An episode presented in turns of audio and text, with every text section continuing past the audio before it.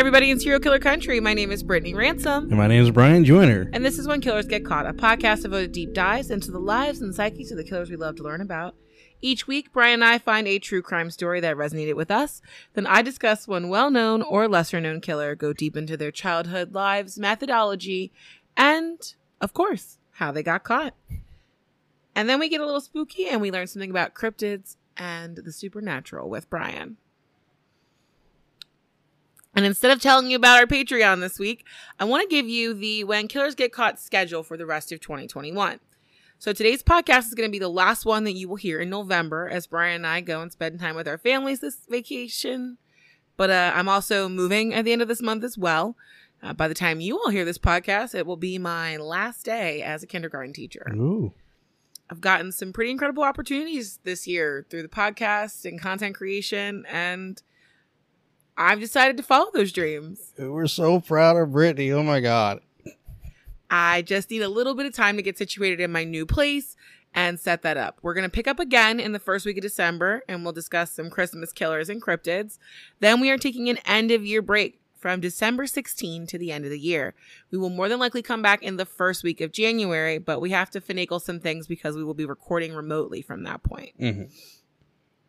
But this is all good for you because we're going to be posting a visual podcast soon. That'll be up on Spotify and YouTube for the several thousand of you who have been asking us about it. We are working on new music as an intro with a producer as well. Uh, so taking off four weeks at the end of the year is more than we kind of both wanted to do, but it is going to give us some time to plan some amazing things for you and also recharge our batteries. This schedule will also be posted on the blog that's on When Killers Get Caught, the website too.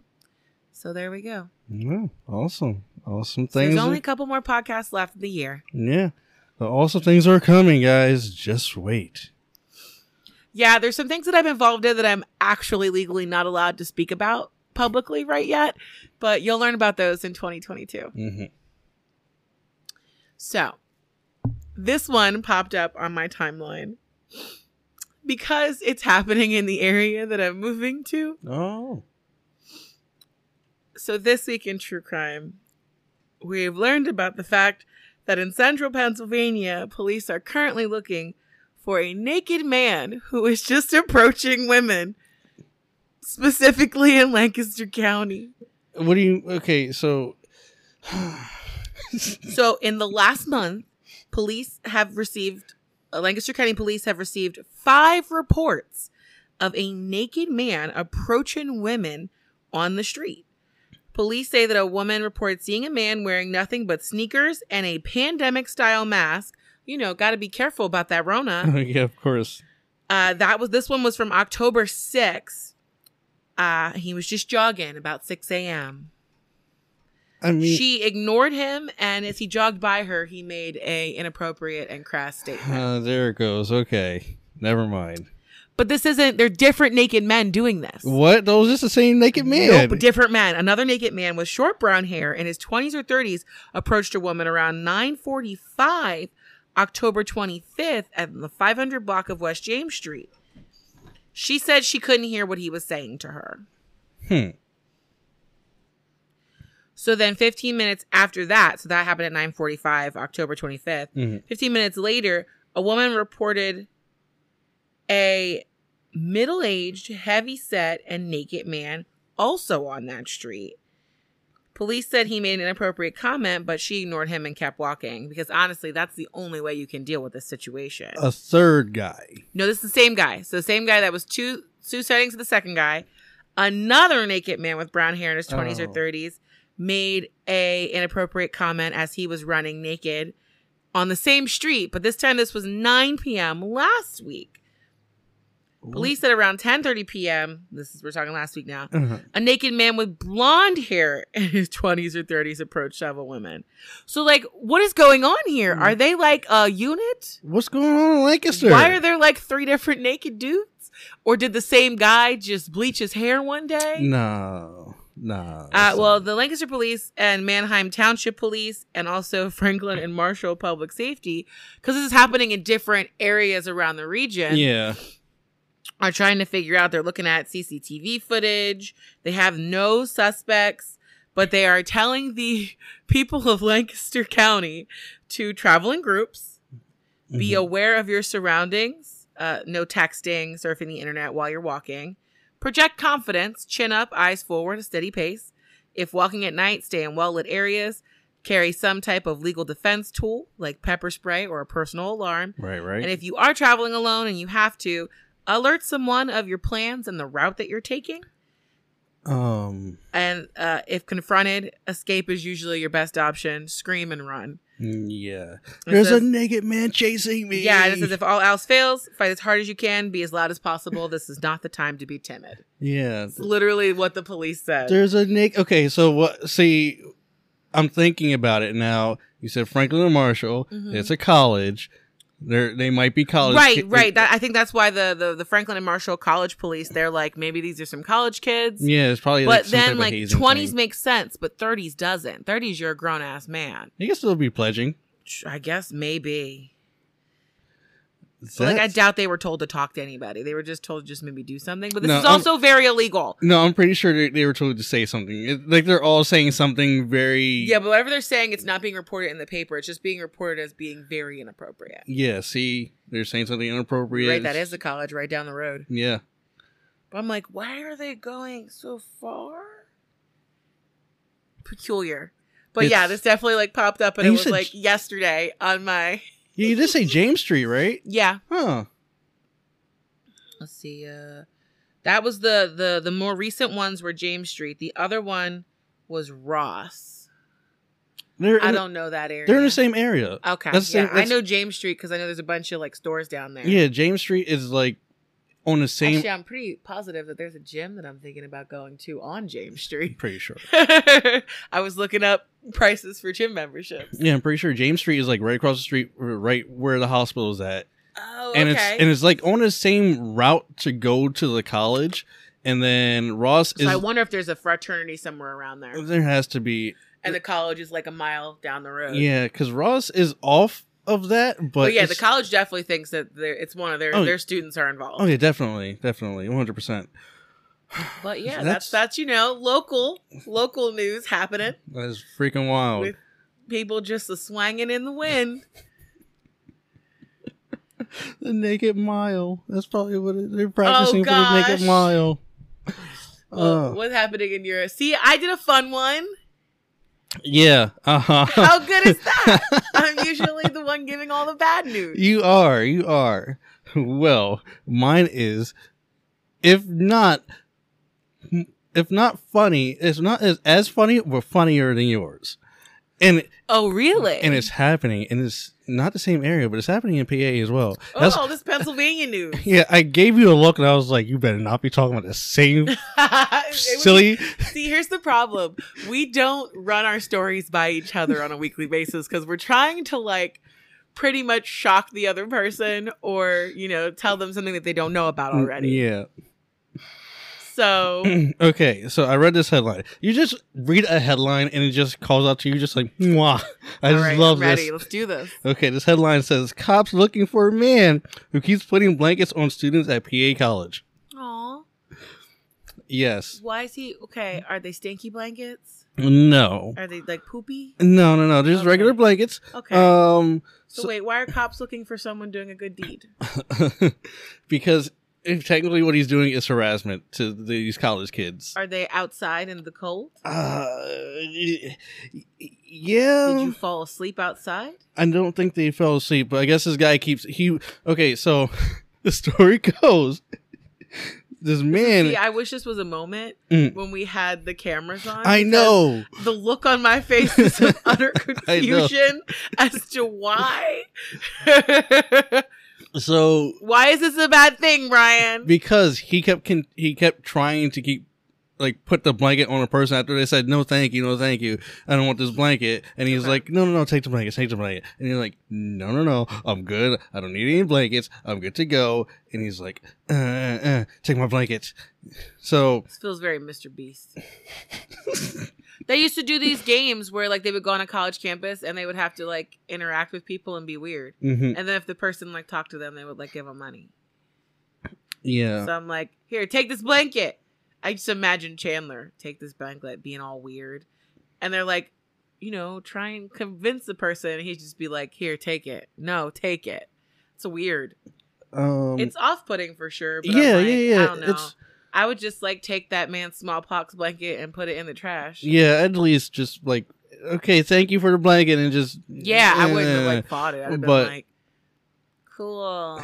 But yeah, so apparently this isn't the first time he's done it either. Okay. Uh, is like he he was uh there's another college student that he tried to do the same thing too. So I'm not sure what's up with the blankets. Always girls. It doesn't say. It just says college Mm. student. Alrighty. um, it might actually be. Um, it doesn't say. I gotta look. There's a video of it, but or not of the guy, but there's a video of the, like the interview. Um, but yeah, he's being charged with harassment, and they got him. they know who it is. They know the identity of this person, hmm but they just need to like catch him. I guess doing it. Time to move to another state. Or at least out of the area. I mean, it's happened in Pittsburgh, so I'm gonna say I think it's Pittsburgh. so Pittsburgh, you or uh, what you call it? The what's the college that Carnegie? Those are the only two colleges in the city. Yeah, I'm pretty. Yeah, it says uh, Pitt's campus. So um, Okay, so it's Pitt, it's Pittsburgh's campus. yeah. So yeah, that's that's um something that just caught my eye. and I was like, huh, I like it. It's funny. yeah, yeah. It's just a random guy just wanted to give me a blanket, but you know what? I didn't want that damn blanket. Well,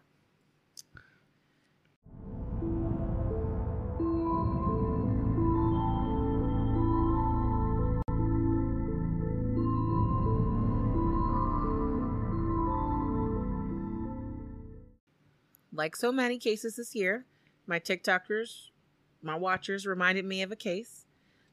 Now, I wrote about this killer earlier this year when I did my Angels of Death series. Uh, it's like early 2021. And so when I was doing my 50 most prolific serial killers series on TikTok, someone asked me had I talked about this killer. He doesn't come up as a serial killer because of his methodology. And generally, when we're talking about serial killers, we're talking about people getting a certain like thrill from the murders. It's generally a certain amount of time. Like I think that's like a month in between, and then it you know slowly yeah, it's a, ramps it's a couple up. months. Yeah. Uh, sometimes I would say he was a mass killer. Very peculiar. As soon as I say his name, though, you're gonna know him because he's local. Okay. Charles Cullen. I do know that name. You do know Charles Cullen. Yeah. Like I said, it's, it's pretty horrible to be officially connected to like 29 murders, and then that person admits to 35. But the suspicion here that's still floating around both New Jersey and Pennsylvania is that there are roughly nearly 400 suspicious painted deaths at the many hospitals he worked at, and over 16 years. So people believe that he may have been involved with all of them. So, of course, the thought process here is what makes somebody who trained for years to save lives end up taking them? hmm So, let's talk about it. Charles Edmund Cullen was born February 22nd, 1960, in West Orange, New Jersey, to working class parents Edmund and Florence Cullen. Charles was the youngest out of eight children, but all his siblings were adults by the time he was born. Uh, Charles Woods Charles describes his birth as a late life mistake for his parents. His father Edmund was 56 years old when he was born, and he died seven months after Charles uh, was born. That was September 17th, 1960. hmm Edmund was a bus driver, and that income was immediately sorely missed in the house. Florence was from England, and she'd immigrated to the U.S. Uh, from England with her family after World War II. She was a stay at home mom, and Charles was definitely closer to her than anybody else. Uh, Charles' older siblings struggled a lot. There was a lot of drug addiction in the family. Mom definitely wanted to shield him from that, but it was almost impossible she needed her older children's income to live and they were like well if we're paying to live here we get to do what we want hmm and so they felt it was fine to have visitors at the house all hours of the night didn't help that some of his older sister's boyfriends used to make fun of him he was definitely a little bit of a loner didn't fit in at school at all Like I said, he got bullied by his everybody pretty much. The sister's boyfriends at school, he gets bullied there. He's you know gangly and skinny. She has no real place to hide. Mm, the few times he attempts to fight back at school, he gets in trouble, and that further isolates him because that's how it Mm. seems to happen in schools. I don't understand. The first time he would try and kill himself, he was nine years old. oh wow. This will be the first of nearly two dozen attempts. He mixed together the chemicals from his chemistry set and milk and drank it. It was unsuccessful, but people were very alarmed that a child so young is attempting suicide. And for once, Charles was the center of attention, and that was kind of a nice feeling for a kid being ignored by everybody around him. hmm At school, however, when people found out about it, that made him the weird kid, and he had even less friends than before. By fifth grade, Charles is 11 years old. The bullying gets worse. The only really good thing that happened to him that year was that he wrote a book called Infinity Years Will Never Know. And it's about a kid who grows up in a world where everything is meaningless. Hmm. He, like so many other lonely kids, was really into books and he got into Dostoevsky as a teen, which is kind of heavy for a teenager. uh, he got he really liked Crime and Punishment, and it was his favorite book. And for people who don't know what Crime and Punishment is about, it's about a man in St. Petersburg, Russia, who's poor. He makes a plan to kill a pawnbroker, and in that book, the man, his name is Rodin Rush Raskolnikov, struggles with the moral implication of killing for what he needs to live a better life. And he very much kind of internally, there's an internal conflict about justifying, like, oh, well, if I kill this guy, I'll go and do good things with the money. And there's this ever running theme of perhaps murder is okay if you're killing for a higher purpose, which is definitely really heavy for a 14 year old to be obsessed with. I was gonna say like Dexter. Kinda. so Charles continues through school, and then in his senior year, he's 17 years old. He decides to play hooky one day and stay sick. Stay sick. He gets a phone call. The phone call is a person on the other end of the line saying that there's been an accident, and that Florence Cullen was injured. This is December 6, 1977. The hospital tells him that his mother had an epileptic fit while she was driving. And Charles pretty much is like, okay, sh- all right, slams the phone down, heads to the hospital. They didn't get a chance to tell him that she had died. Oh. So when he arrives there, they're like, oh, she's in the morgue. She was 55. Because he was so young, they wouldn't release like he was he was almost 18, but he wasn't 18, so they wouldn't release her body to him. Mhm. And his siblings just didn't seem to care that much. They were only concerned about their own lives. Really? Come on. Um, so the Ulta, like the hospital ended up having her cremated, and Charles definitely blamed Mountainside Hospital for taking his mother away from him twice. hmm hmm This sent him into his second suicide attempt. He dropped out of school, started thinking, uh, he started doing some things that we're going to say are definitely very on the murdery edge of life. Okay. His first attempt to kill someone happens at a party in 1978. So he's on the cusp of like quitting school at this point. He goes to this party, and all these kids at this party are his bullies. Mm. And so he goes into the kitchen and he just dumps rat poison I- into the community drinks. I knew it. a lot of people got sick from that, but nobody died. Uh, the, his school, the neighbors, everyone was like, "Oh, he's gonna be just like his siblings. He's gonna start doing drugs and everything too." Instead, he quit school and enlists in the Navy. nice. Now, in the Navy, he, you know, he really like got hyped up on this idea of like, we're a family. Uh, and he was like, I can make the family I never had. He started to do well, and so well that between April of 1978 and June of 1979, he began training exclusively as a ballistic missile technician. MTs, as they are called, operate, ma- maintain, troubleshoot, repair, and handle all security for the ballistics weapons systems on ships. It's very respected work hmm and very important. So after he got done with that training, he was assigned to the USS Woodrow Wilson. Uh, the U, the Woodrow Wilson was a submarine that was part of a new class of ships called Lafayette classes. They were bigger, They were better than previous submarines. It had been commissioned in 63 and it actually stayed in service until 1994. So, Charles wants to create this family, right? Mm. Not happening in the Navy. So it's, and this is weird because generally, especially on a submarine, you're in close quarters. Mhm. You, like, yes, there's lots of fights and stuff, but also, like, you bond with people easier there because you, it's so limited. It's smaller than even being on a regular ship. Right, right. But Charles didn't have any of those bonds with anybody. In fact, he got like the opposite of it. People thought he was weird and annoying. They started calling him Fish Belly. What the hell? Uh, it's a pretty pejorative nickname.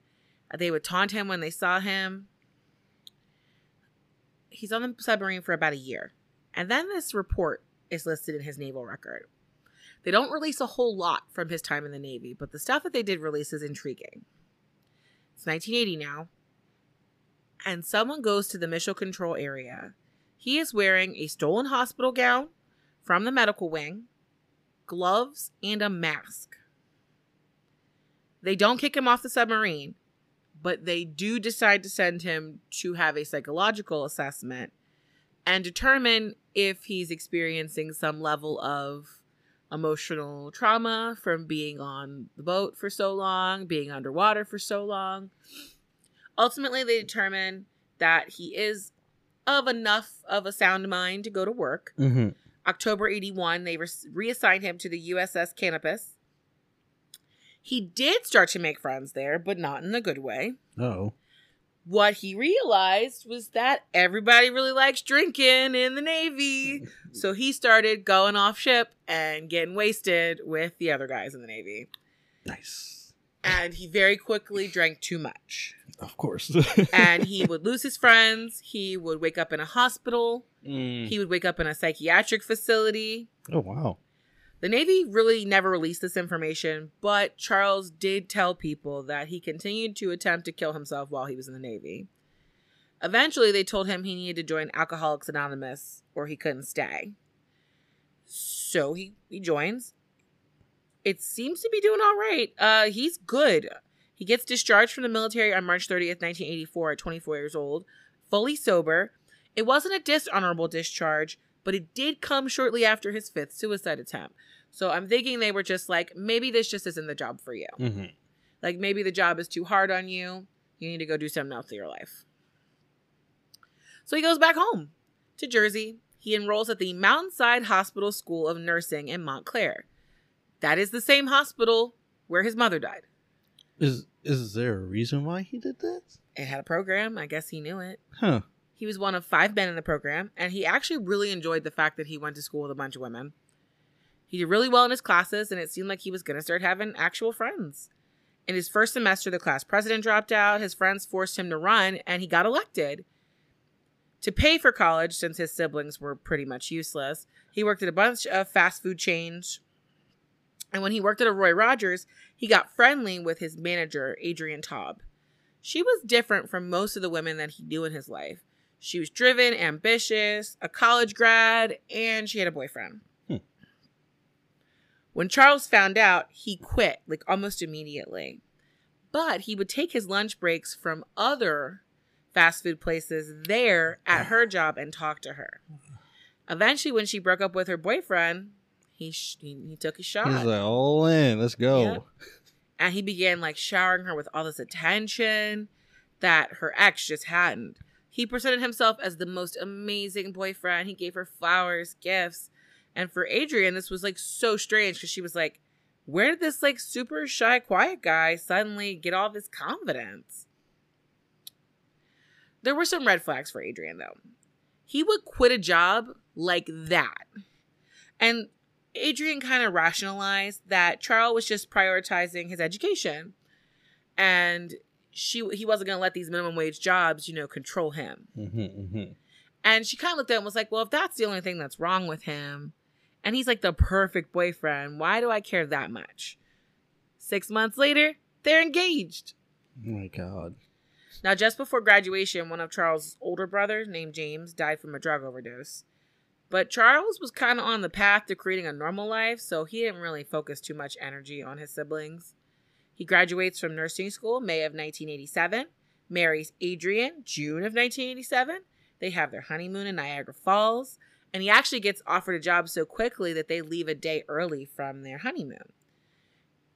Uh, it's the St. Barnabas Medical Center. He was going to be working on the burn unit in Livingston, New Jersey. They actually were like, hey, you know, you can take more time for your wife. Hmm. But Charles was like, no, I want to come work. And it started out well. October 1987. Uh, Adrian and Charles got a mortgage. They bought a small one story house in the suburbs of Phillipsburg, Pens- I wrote Pennsylvania, but I believe it's Phillipsburg, New Jersey. Okay. It was a house that needed repair, but they were going to make it their home. Adrian got a job as a computer program, and it was pretty much an entry level job. But she was it was still better than being like a, a at a burger joint. Unfortunately, they worked opposite schedules. So Adrian worked all day and Charles worked all night. Mhm. And so that would prove to be very taxing on their relationship because they really never got to spend time with each other. So let's talk about Charles' first nursing job. He would work here for about five years. So it's the St. Barnabas Medical Center. It was the only burn unit in New Jersey at the time. And so they got all the burn cases in the state transferred there from simple burns to like major full thickness burns, the kind of things that eventually kill the patient. Mhm. Charles' job was to clean the burn victims. And this is not as simple as just washing someone. You have to also, as you wash them day by day, scrape away like burned skin, dead skin that's peeling off. It has to be antibi- antibacterial soap. It's a horrible job. Honestly, as a first job out of a nursing program, this is like real tough for most people. Yeah, I'd probably quit. Not gonna lie, I'd Well, probably I mean, the patients themselves are in horrible pain. There's no amount of medication that can fix the fact that all of your nerve endings are just exposed all of the time. Yeah. And that this person now has to like peel off the bad skin. Ugh. They're doing skin grafts to try and hope new skin grows. Pretty much the only thing that Charles and his fellow nurses could do back in the 80s as far as pain management go was just give them more morphine hmm and I don't know if many people listening know this, but um, I happen to know this from two friends. Uh, well, uh, my friend and a parent who had hospice level terminal illnesses. Um, a lot of times when people are like, you know what, I'm done fighting, and they know that it's imminent, what they do is you get a, a, a pretty lethal dose of morphine. Hmm. Uh, it contributes to allowing you to die a little faster.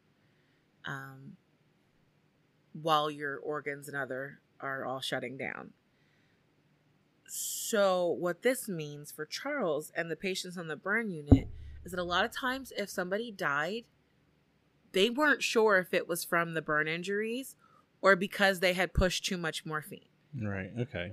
I get it. Because just a little bit too much, and now you're spiraling downward Mm-hmm. and they just never knew. Uh, this was never done mal- maliciously. Uh, Pain management, even now, is very difficult for these kinds of like serious burns. Charles loved this job. He enjoyed caring for the patients. Those that improved, he got to help them like bathe, you know, move towards bathing and eating and getting dressed themselves and becoming independent. For the other ones who were too hurt to do those things, they had to rely on him. They needed him. Mm. He had that power. hmm He liked the night shift, and he even liked that the hospital was named after Barnabas, one of the apostles, because he was from a Catholic family. he started working at St. Barnabas on St. Barnabas's feast day. Oh, look at that. This was a sign for him that this is where I need to be. That's serendipity right there. Back at home, though, things aren't going so good. Now, he had always been honest, honest with Adrian that he was a recovering alcoholic with serious depression, but she definitely thought that that was like behind him because she met him when he was sober Mhm. for like four years. Right. Right. But from the job that he was doing, is very common for nurses to have some drinks. A lot of people in the medical field after going through something terrible. When does he have time? He's working overnight. It sounds like he's leaving work and Oh, and popping the bottle at like six in the morning. Oh my god.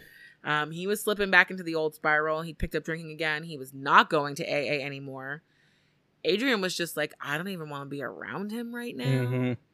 And she just she didn't leave because she was like, it's probably because this job is so terrible. And maybe if he gets a different job, you know, he doesn't listen to people crying in pain all day, it'll change. He'll go back to being normal. Right. But Charles was in reality just slipping back into his full blown alcoholism. He was hiding booze in his locker in a basement at work. Oh, damn. He would sit and drink in the boiler room on shift. Only a month after starting the job at St. Barnabas, he decides, I'm going to go get another nursing degree. Goes to Kean College. So between work and school, he's never home. And honestly, Adrian is relieved. She's just like, you know what? Never mind. I don't gotta deal with this. Okay, let's go. Now, s- somehow, despite her hesitations with his behavior, she gets pregnant. Oh. He must have been home at some point, when? at least one day, because they had her daughter Shauna is born in 1988. oh my god. Now, 1988 was a busy year for Charles. Has a baby, adopts two Yorkshire Terriers, kills somebody for the first time officially. Oh, excuse me. What was that last one? so the first thing is that Adrian noticed that Charles had converted all of their attention that he had been giving on her to the baby. Mhm. And her assessment was, well, he might be one of those people who can really only love one person at a time. And like, if I have to be in this relationship, at least he loves my daughter. Mhm. Mhm. Um, she also realized his pattern of he gets really into something, he loves it, and then he loses interest. This happened with their relationship, the house, the dogs. Uh, yeah, the, the weirdness with the dogs happens because one day Adrian has to leave and go back to work. She comes home and one of the puppies is gone. And he's like, Oh, it ran away while I took the puppies for a walk while Shauna was sleeping. And she was like, Hold up, you left the baby in the house? Yeah. First of all, baby alone. Second of all, where the hell my dog go? Well, Charles was like, I don't understand. And he's like, also, it's like, it's just a dog. Like, why are you so like freaked out It's about not it? just a dog. Well, so then one day there was a, a dog, their neighbor's dog was named Queenie. And Queenie would escape, but she wouldn't go anywhere. She was a neighbor's dog. Mhm. She would just go into the Cullens' backyard and be like, I really like this backyard. Right, right. Yeah, well, one day Adrian comes home from work and their neighbor is in the house trying to talk to Charles and just sobbing because she had been found dead in the alley between the two families' houses. And the vet had told her that Queenie had been poisoned. Uh oh, spaghettios. Then she comes home one day from work and she finds all these photos that she had taken of Shauna at daycare and they had been cut up. And all the little boys in the pictures had all been cut out of them. Hmm. And that made Adrian feel really weird. Yeah. And she sat and thought about it, and she realized that at this point she was pretty much operating like a single parent, and that her husband had probably killed all of these animals. And she was kind of scared. Um, thankfully, she realized that when he was home, the only time she would even know he was there was that she would see his car. He would go in the basement and just drink there, and he stayed down there, and he like slept down there. And she lived as if he almost wasn't around at all. Oh, damn. What she didn't know was that Charles had already crossed that line with people. So on June 11th, 1988, Charles killed 72 year old John Yengo. He later admitted that Yengo was not his first victim, but that he had killed another man who suffered from HIV. But New Jersey has never been able to figure out who that victim was. He used lidocaine in Yengo's death. Uh, just essentially, what he was doing was sabotaging the IVs by adding in other medicines. So in this first one, he used lidocaine, but lidocaine is a medicine that they keep stock of, Mm-hmm. And so he has to change his operation fairly quickly, even from the first one. Okay. Okay. Now, over the next couple years, he's still doing his job and he's doing it mostly all right. But they do recognize that he's becoming a little bit unstable. He's making mistakes. He's misfiling stuff. He's not filing medication the way it should be. One time he gets written up for withholding medication. He gets a boatload of speeding tickets outside of work. February 11th, 1991, a nurse named Pam Allen finds a bat, an IV bag, and she takes it to the desk of the hospital's risk manager, Karen Seiden. The port on the bag looked like it had been used, but the bag itself was full, and not just full. It looked like it was so full it might like pop. Oh. Huh. So they contact the hospital's assistant director of security, Thomas Arnold. He sends it to the Path Lab, who discovered that the bag had a lot of heparin and saline in it, but it also had a lot of insulin. So this was the second time, the second thing that he used to try and kill people. Hmm. Three days after they get those returns back, February 14th, a patient named Anna Byers is in the critical care unit and she's given a heparin bag. Um, heparin is a blood thinner for people, I Mm. think. Let me double check because I think I had to have heparin at one point too when I was in the hospital. I was about to say I have no idea. I'm pretty sure heparin is a blood thinner. Um, yeah, no, actually, it's an anticoagulant. Um, it's used in treatment where people who have had heart attacks and things like that. Um, it's given as an injection. Uh, boy, does it look awful. I remember the shots. I remember the heparin shots because they left horrible bruises Mm. because it like makes your blood like thin out. Right, right, right. Okay. So I had uh, like gnarly, like uh, big splotchy bruises on my legs. And the reason why they gave it to me was because I was in the hospital for a week. And they worry that you don't walk around enough Right, and that they're going to be blood clots. Ab- So they want to keep the blood flowing when you have to lay in bed for a long period of time. Yeah. Um, in the case of a lot of these patients, same thing. So Anna Byers gets a heparin bag, and within an hour, she starts reacting poorly. She's having cold sweats, she's confused, nauseous, very weak. They do a rapid blood test and see that her insulin levels spike like crazy high.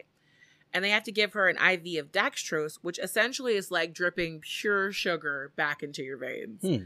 and this saves her life. But she proceeds to crash multiple times over the next 24 hours. She was in the hospital for a heart transplant, and they couldn't even prep her for surgery because she was so unstable.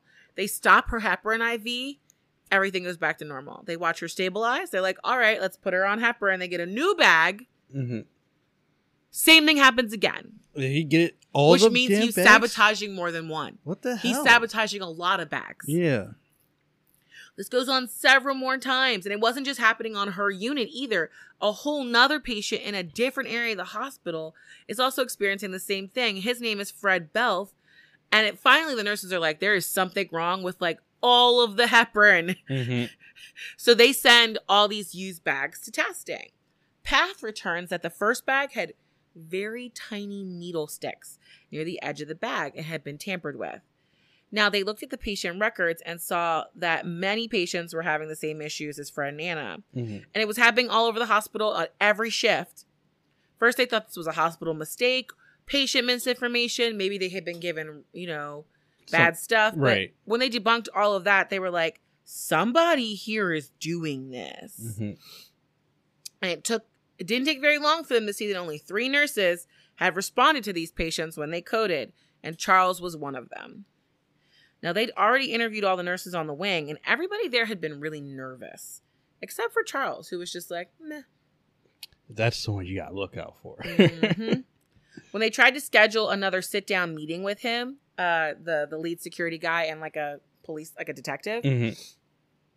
Charles is pretty much like, listen, I'm doing like really important work around here, and it's way more important than whatever little tiny investigation you're doing. No, it's not because people are about to freaking die, guy. You're the one doing it. He wouldn't talk to them.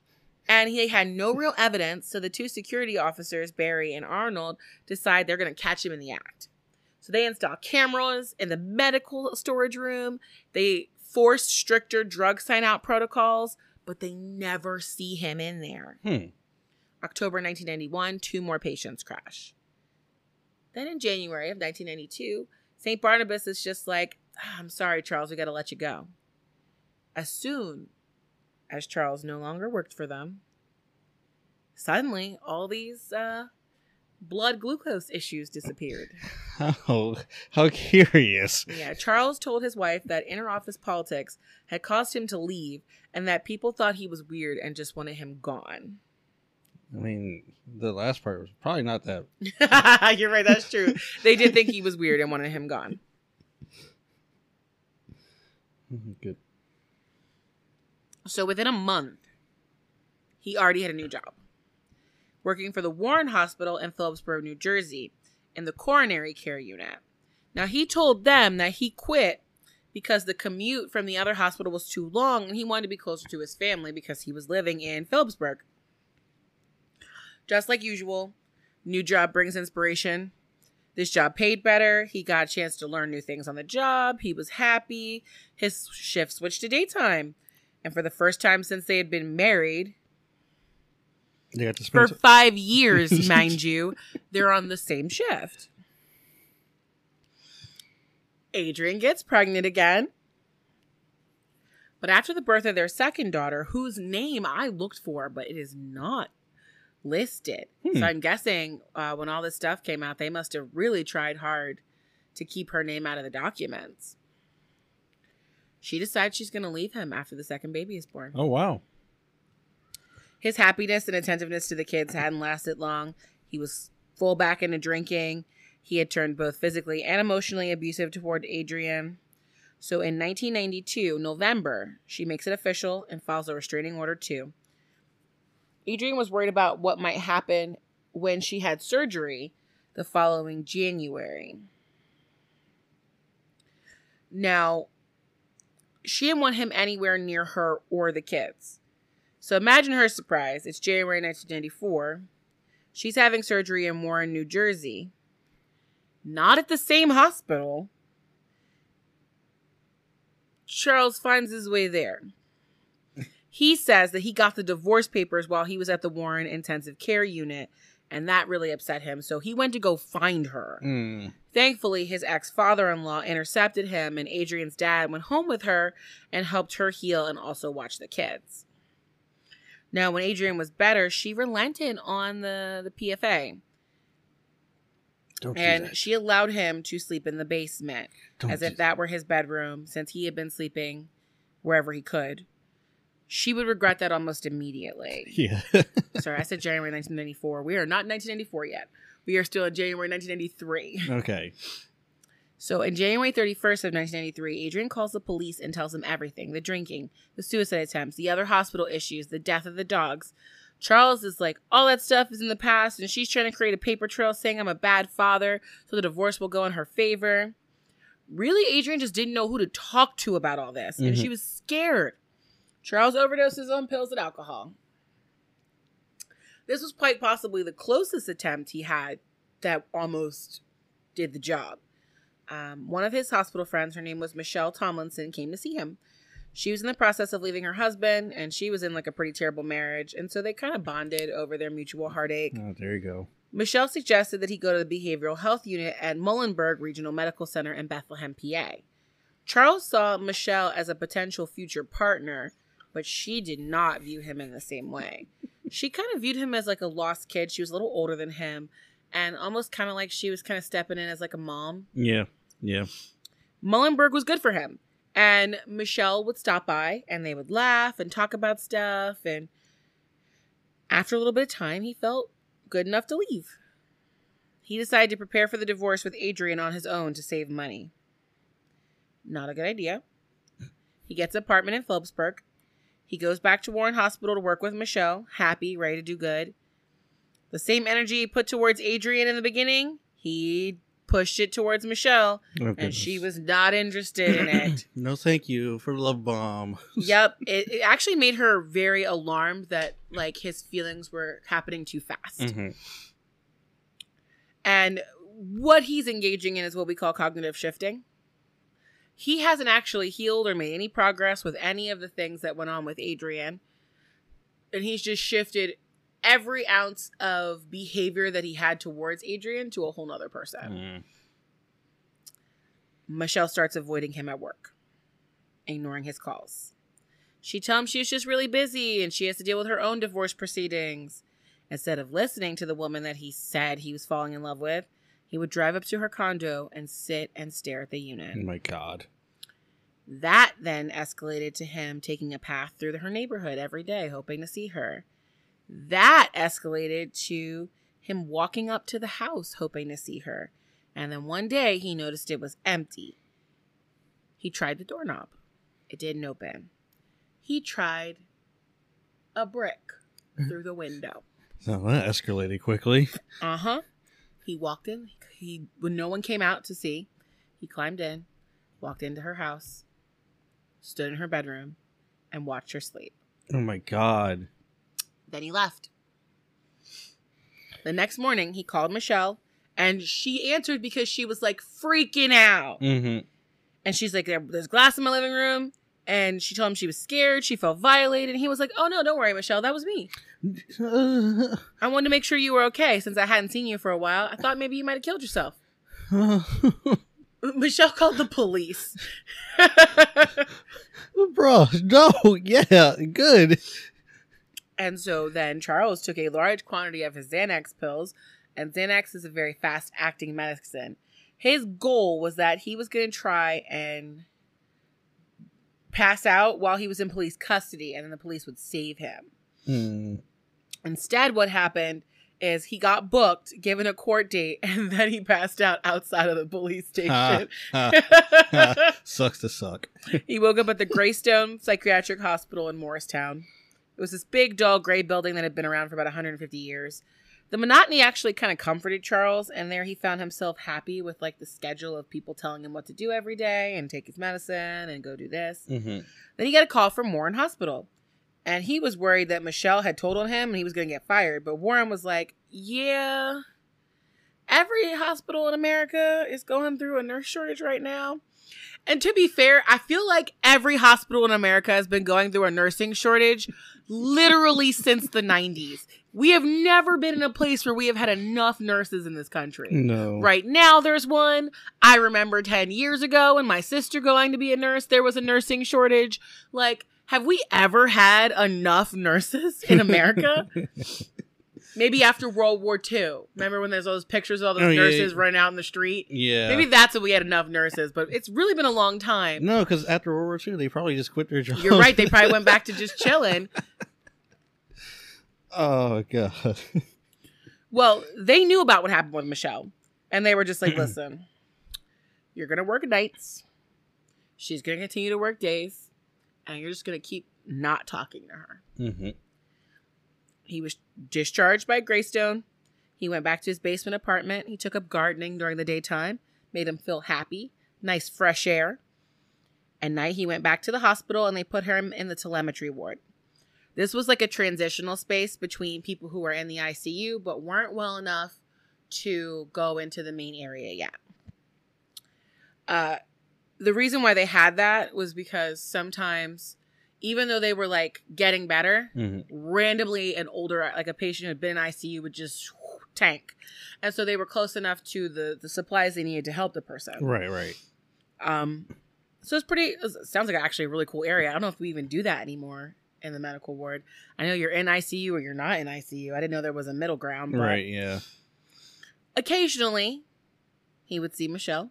They would crisscross. There'd be a little overlap because generally you're working with like 10 to 12 hour shifts. Mm-hmm. But he engaged in self restraint. He did not call out her name. She never acknowledged his presence ever again. Oh, awesome. Okay, cool. Outside of work, outside of work, the divorce is heating up. It's spring in 1983. Adrian had told her lawyer, Ernest Duh, that he was a violent alcoholic, that Chris was a violent alcoholic. Mhm. Chris. Charles. I knew who you meant. I just gave him a new nickname. Uh, that Charles was a violent alcoholic who drank while he was watching the children, and that's why she needed a full restraining order and full custody. Charles was like, No, I'll take a polygraph and prove I'm not a liar. And the police were like, It's not a bad idea. We should do that. So they scheduled it for June 18th, 1983, two months after he'd been released from Greystone. Wait, wait, hold on a sec. I'm sorry. I didn't. I don't mean to. What's that? She got. She she asked for a restraining order.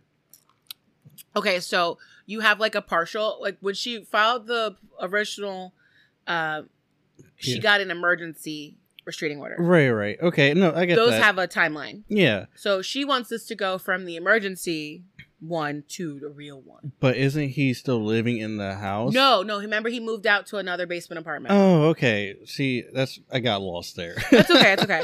I honestly, I might have edited that out. Um, who knows? But yeah, he had moved into a, a different basement apartment in Hmm. Phillipsburg. okay, okay, okay. I think I did only mention that briefly, but yeah, he's living alone now. And he passes the polygraph test. Very good. However, he didn't realize that he had a he has a record. A Oh, d- record for stalking someone oh, does he now? and a court date.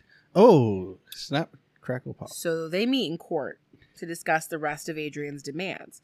She wanted the house, she got the house. He got both the cars. They agreed to sell their Oriental rugs and all of the Royal Doulton china from their wedding gifts. He was allowed to go back to her house and get the rest of his items when she was not there. Mm-hmm. And then Adrian's lawyer was just like, yeah, so he's currently dealing with a uh, stalking, breaking and entering harassment case. So we definitely think that this partial restraining order should be upgraded to a full restraining order. And 12 days later, she got it. Good. July and August brought the case for stalking Michelle. So he went from June dealing with uh, Adrian to July and then into August, Michelle's case. He was charged with stalking, breaking and entering, trespassing, and harassment. He decided he was going to represent himself in this case too, but Oh, he did God. not know what he was getting into. And then he had filled out his financial paperwork wrong, so they thought he made more money than he did, so he did not qualify for a public defender. He tried to find a lawyer in the yellow pages that only lasted a couple days before he like told that guy to just leave. Mm-hmm. At court, when he was trying to talk about stuff, he was like incoherent. And finally, August 10th, 1993, he just gave up. They allowed him to plead down to harassment and defiant trespass. He got a fine, no probation, and was told to continue not talking to Michelle. Then he went home, took as many pills as he could find, and drove himself to the Warren Hospital emergency room. Huh. At this point, suicide, attempting suicide, was almost like a comfort. Uh, he was willfully trying to end the stress in his life, but then he would get treated like he was helpless and people would take care of him. Oh my god. They pumped his stomach and they sent his ass home the same day. He drove home alone. And there was the realization that in the hospital, he was a god. He had recently stopped by the ICU and noticed a patient named Helen Dean. She was elderly, recovering from breast cancer surgery, and she was going to be going home soon. Now, she had an adult son named Larry who was always by her side. Helen was going to be Charles' path back into murdering people as a means to kind of alleviate the stress of his mental health. So Charles ended up going in and he stole three doses of digoxin, a medicine that slows down your heart when it's misfiring. It's used when people are having heart attacks. Hmm. He calmly walks into Helen's room.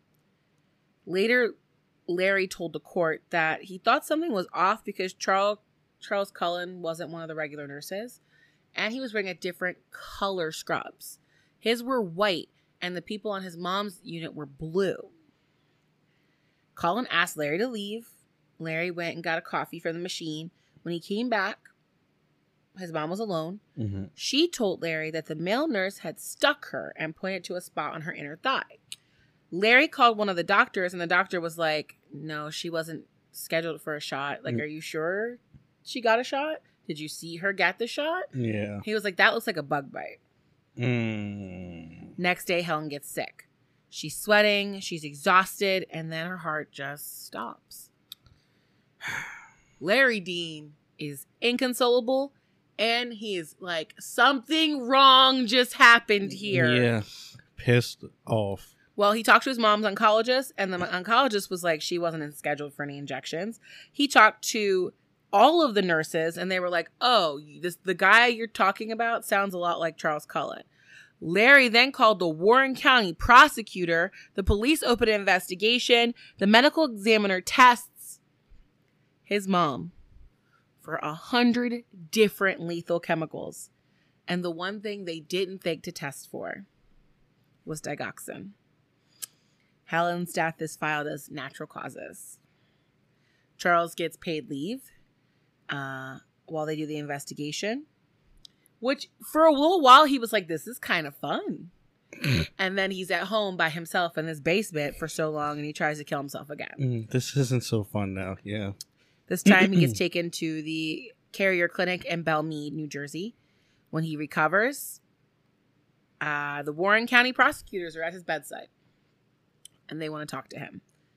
See, while he was at the recovering from the suicide attempt, two other patients on the floor who were linked to him, hmm they looked into those too. See, March 9th in 1993, Lucy Mugavero, she was 90, and then July, right when all that stuff was going on with the court case, Mary Natoli, 85 years old, had also been get had also died and they were on his roster. Hmm. So one happened before uh the the medical cases and then the other two one happened right in the middle of while it was all jacked up and then one happened afterward. So they had now found 3 of his patients or people that he had been seen near Right. They're all dead. who were dead. So the the prosecutors are like, "We're gonna bring a polygraph. You need to do this right now." And he was like, "Okay." See, at at some point, he had figured out how to beat it. And uh, for those who want to know how this happens, at least in the older machines, they have to set a baseline.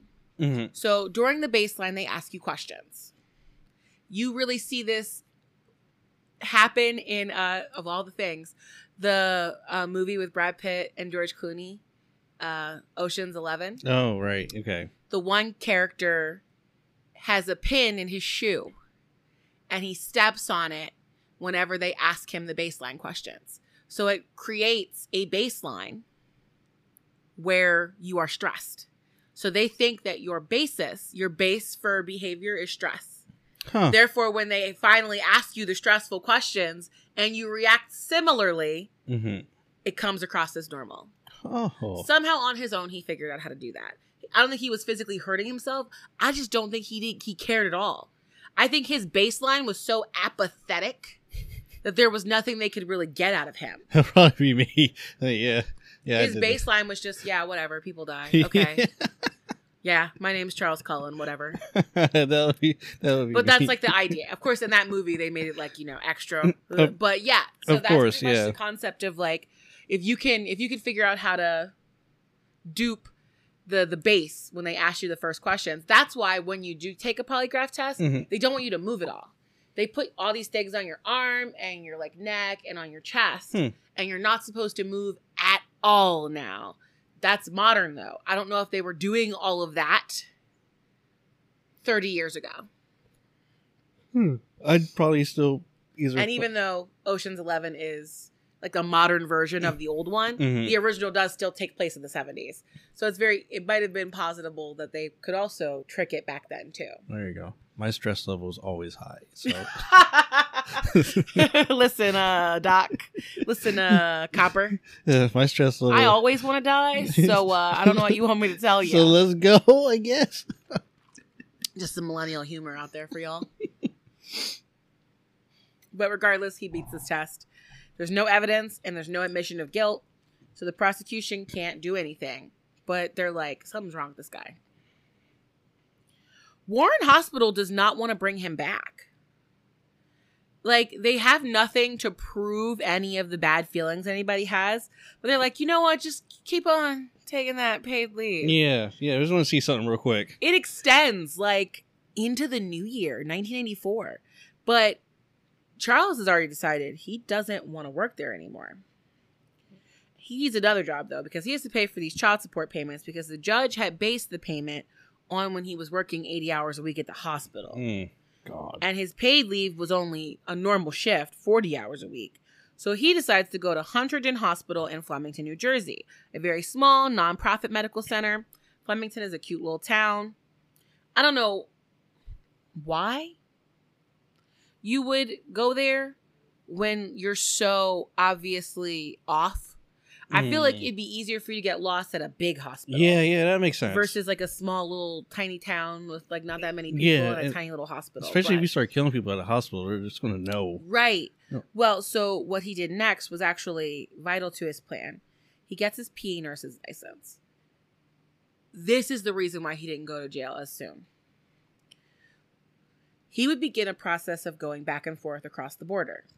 When he was being investigated in New Jersey, he would be working in, in Pennsylvania. When he was investigated in Philadelphia, he'd be working in New Jersey. And because states never share their information unless it's on a federal level, Mhm. and I mean, even local towns don't share information like that. Everybody was doing their own little individual investigations against Charles Cullen until one guy later on decides to begin going from place to place, creating a timeline. But we're not even close to that yet.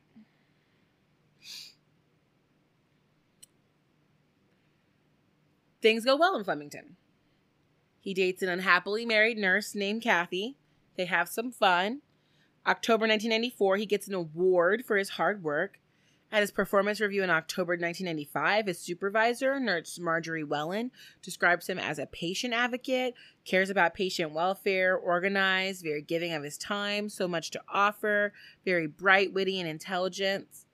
She also pointed out that he never made any medical errors. So this is not like Barnabas, where he was making mistakes left and right. Right.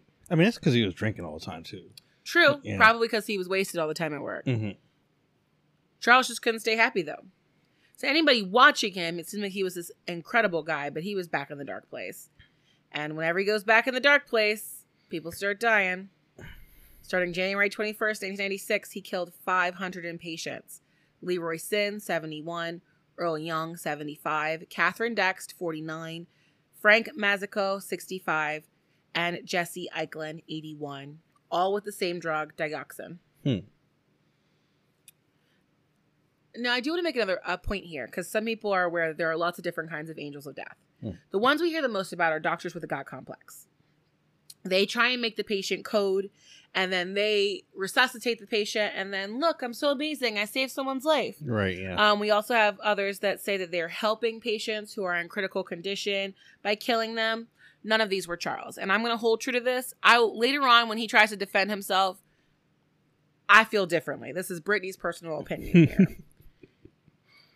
I think he was 100% just a killer with access to killing people underhandedly. yeah. I don't even know if I would call him an angel of death by traditional definitions of that word of that that phrase No, he's just a serial killer. whenever he got upset or felt like life was just dragging him down, he got his serotonin by killing somebody. And he got away with it because he was pretty much unsupervised. He'd give these drugs while he was on duty. Then, when the person would die, he would order lab tests to make it seem like he really wanted to know what happened to his patients. Mm-hmm. Finally, the nurse supervisor for the whole floor, Whalen, noticed something was going on with Charles. And she called him into the office and she was like, Listen, if this happens again, I'm going to go to the police. Charles breaks up with his girlfriend, Kathy, and resigns. Nurse Whalen was even willing to let him work per diem, but she was going to watch him, Mm-hmm. but he didn't want that. So he got he gets a job at Morristown Memorial Hospital in Morristown, New Jersey. He's only there, he's not even there a full year. November 96 to August 97 before he gets fired for failure to administer the correct drug. Oh. First go, they let him go. oh, damn. See, why is nobody else like this? February 1998, Liberty Nursing Home and Rehab Center in Allentown, PA hire him. That lasts only until October when he was fired for breaking a patient's arm. And somehow he tried to paint himself as a victim here. So they do an internal investigation, and the people are like, no, no, this was a valid reason to terminate. Yeah. The patient's family didn't press charges, so he ended up avoiding the police again. Surprisingly. right? If my mother or grandmother is in a facility and you break her arm, buddy, what the fuck? No, first you're going. Uh, first we're going to fight. But Thank you. Exactly. I'm gonna be waiting outside in the employee parking lot for you. Wait until you. Excuse me, sir. Why are you beating up old ladies? I'm Oh. gonna beat you up. Mm. He also files bankruptcy in 88, uh, 98. And he gets a job at the Easton Hospital Intensive Care Unit in Easton, PA. That's November of 1998. He also starts working overnight shifts at the Lehigh Valley Hospital in Salisbury Township, New Jersey. So he is working virtually all day long at Hmm. this point. Ottomar Schramm dies, 78 years old at Easton. Matthew Mattern, 22.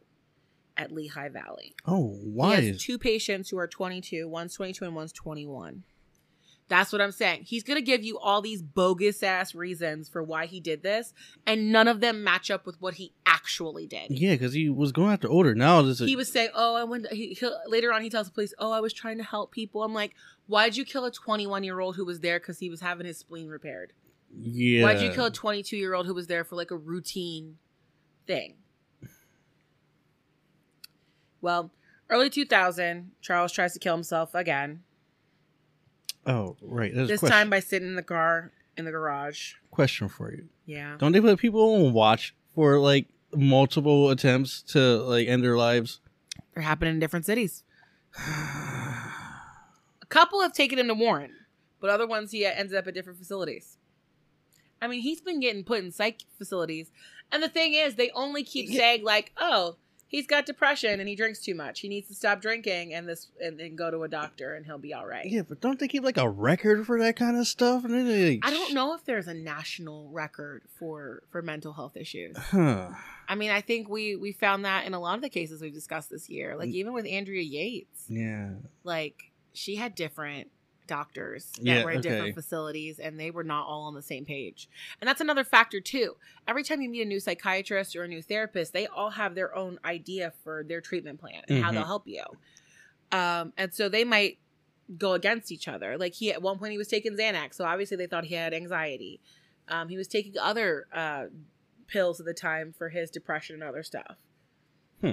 Okay. That's Okay. how he always had a cocktail of medicine to swallow Right. Yeah. when he wanted to end himself Stop- because they were trying to put him on stuff whenever he went into another facility. Stop giving him pills. I also wonder if he was even taking the medication after he left. But Definitely not. But okay. well, they take him back to Warren County Crisis Center. After treatment, they're like, he seems stable. He returns home to a pile of bills and child support payment requests. There's letters from uh, lawyers. The bankruptcy didn't go through because he never paid all the fees. Uh, he went back to work on February 21st, 2000. He attempted to kill Stella Danielczyk uh, with digoxin, but she actually survived. His colleagues at uh, Lehigh Valley in Salisbury, uh, they got suspicious, and they couldn't prove anything. Mhm. So they just started hovering. If you walked into a, a room, they were like, "Oh, what you doing?" Yeah. What's going on here? hey, what's up? they could like there was no way for them to legally report it like other than just like it seems like charles is up to something so they were just gonna be like a bother Yeah. and so he actually quit in april of 2000 God, that's so recent though. every time from now on that he moves from hospital to hospital people die by we're talking april 2000 he survived four police investigations hmm two polygraphs, 20 suicide attempts. Whenever he would fill out a new application, he would tell them he had resigned for different reasons. He showed off the awards he had gotten from the other places. And he was honestly an ideal candidate. He preferred working the shifts that nobody else wanted, like holidays, late nights, weekends. He had experience in ex- intensive care, critical care, cardiac care, ventilation, and burns. He had a bachelor in science and nursing. He had gotten certifications in advanced cardiac life support, intra-aortic balloon pumps, critical care certificates. He was on paper exactly what someone who's looking for a nurse wants. Right. Yeah. So July 2000, he works at St. Luke's Hospital in Bethlehem, PA. June 2001, Irene Krapp, 79 years old, dies. Then William Park, 72, Samuel Spangler, 80, Daniel George, 82, and Edward O'Toole, whose name, whose age I did not write down, apparently. Hmm. All from digox- digoxin. When suspicion falls on Charles, he leaves June 2002. July 2002, he starts working at the Sacred Heart Hospital in Allentown, Pennsylvania. He didn't get a chance to kill anybody there, though, because by this point, the very small. Because here's the thing he's not just working in a small area. People who don't live in Pennsylvania and New Jersey don't understand that, like, Bethlehem is north of Philadelphia, so is Allentown, Norristown. those are like 40 minutes north of Philly, maybe. Yeah. And so he's operating like roughly 40 miles north of Philadelphia, another 40 minutes west, sorry, east into Jersey. Mhm. That's still a very small area. We're talking about a 100 mile radius. People are talking about him. People who work with him are talking about him. People who worked at other places are finding out that their friends work with him and are like, yo, he left after like four people died. Yeah. So the rumors actually at Sacred Heart Hospital made him quit. And now, obviously, uh, you know, I work in a medical Mm-hmm. field, I guess you could say. Um, so I know, like, a lot of the hospitals are colle- connected, Yes. and I'm I mean, surprised they're more connected now because of those yes. big medical connect, like you know, like um, the corporations, whatever. the corporations now that own a lot of them, Yeah. like UPMC. and you got Geisinger. and- Geisinger owns a bunch of these in, in Pennsylvania and in New Jersey. Yeah, exactly. So I'm just like, But even then, like you gotta imagine, like there's not a whole lot of people who work the schedule you work too. yeah, You know, nurses work like these 12 hour shifts and they do a couple of them like back to back and then they have a couple days off and things of that nature. Mhm. So it, it's a small insular community and roughly he's working like a hundred mile radius. right. Yeah. He's never really going that far away from where he feels most comfortable. no, you should. He should have moved further. Right. If he'd have been smart, he'd have gone to like Erie yeah, or, you know, Southwest. or yeah, further south. Yeah. but he stayed in this region. I really don't understand why, other than I think this is a serial killer thing where they like to kill where they feel comfortable. Hmm. But regardless, September, he only he quit 16 days after starting at Sacred Heart because he didn't like that people were always talking about him. well, stop fucking killing people. Well. So September 2002, St. Luke's reports Charles to the PA State Nursing Board. It's under probable unprofessional conduct. So September 26, 2002, the Pennsylvania State Nursing Board opens an investigation. So of course he heads right on over to New Jersey and gets a job at the Somerset Medical Center in Somerset, New Jersey. The PA Nursing Board concludes that he is liable for patient deaths and they share that information with the police. I don't know if maybe he was just feeling the squeeze because they come up, they determined that in January of 2003. Mhm.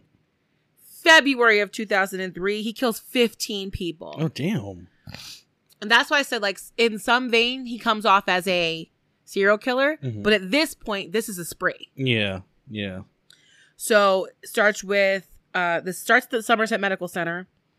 Eleanor Stoecker, 60, Joyce Mangina, 71, uh Giacomo Toto, sorry, Giacomino Toto, 89, Florian Gall, 68. That's the one that's gonna bite him in the ass because Florian was a reverend and people were very interested as to why he died. Uh Krishnakan, it's uh Upadhyay, 70, James Strickland, 83, Edward Zizik, 73, all digoxin overdoses. At that point, Somerset's like, we need to lock down most of our medication. So any medication over a certain level, they decided that they were going to be more strict with. Mhm. Digoxin was on that list. All of a sudden, patients are getting too much norepinephrine. That kills John Shittiger, 83, Dorothea Hoagland, 80, Michael Strenko, 21. He was just there for a, a spleen repair. Christopher Hargrove, 38. And then he switches it again to Melvin Simcoe, 66. He dies from an overdose of sodium nitroprusside. I just, that sounds awful just die from too much salt. Mm. And Pasquale Napolitano, 80, is murdered by an overdose of dobutamine. It's believed that Frances uh, Agoada, 80, was a potential victim, but she she recovered too fast. Pretty much, she was discovered, and they were able to reverse the effects of the drugs. Somerset is just like, we don't know what's going on, but it centers around this guy. And so they report him to the Somerset County Prosecutor's Office. He's fired and arrested October 3rd, 2003. Okay. Or correction, he's put on leave. okay. That investigation by Somerset, it's so it started bef- like before the spree happens. They look into the risk managers for Somerset Medical Center and begin looking into his previous employers, and there's a lot of mysterious deaths surrounding him. They tell that to the police. The police, on a whim, decide to check his record and they see the file on the Michelle Tomlinson case. There's a note on that file that said that he was being investigated for a suspected overdose at Easton Hospital at the same time. That's when the police in Somerset make the connection. They go they go all the way back. Even to St. Barnabas where there had been no internal uh, investigation, they got his file from one of his supervisors, and that had the written notes of like not sending out drugs like he's supposed to, withholding meds, hanging on prescribed IVs, writing orders for insulin that are for nobody. Right, right. Oh. Now, St. Barnabas hadn't realized like those happened over a five year period and they were just write ups. But now, in a condensed form in the file, when the Somerset PD looked at it, they were like, this seems real murdery. hmm And like they just thought he was a lazy, lazy nurse who didn't do his paperwork. Now, as they started going, like, okay, where did he work before this? Because they're following the resume and they're going to one hospital, and that hospital say he came from here, and they're kind of moving around like that. They find that a lot of the files from other hospitals have been destroyed or just lost over the years, but they do end up following the breadcrumbs and speaking to the other police departments, those other four, and the nurses who had reported him and the open investigations into him. Mhm. Now, the real issue is that this is all circumstantial. At this point, they don't know what he's using to kill people. And most of the bodies have been buried for so long at this point, because remember, his earliest victim is 16 years ago. Right, yeah.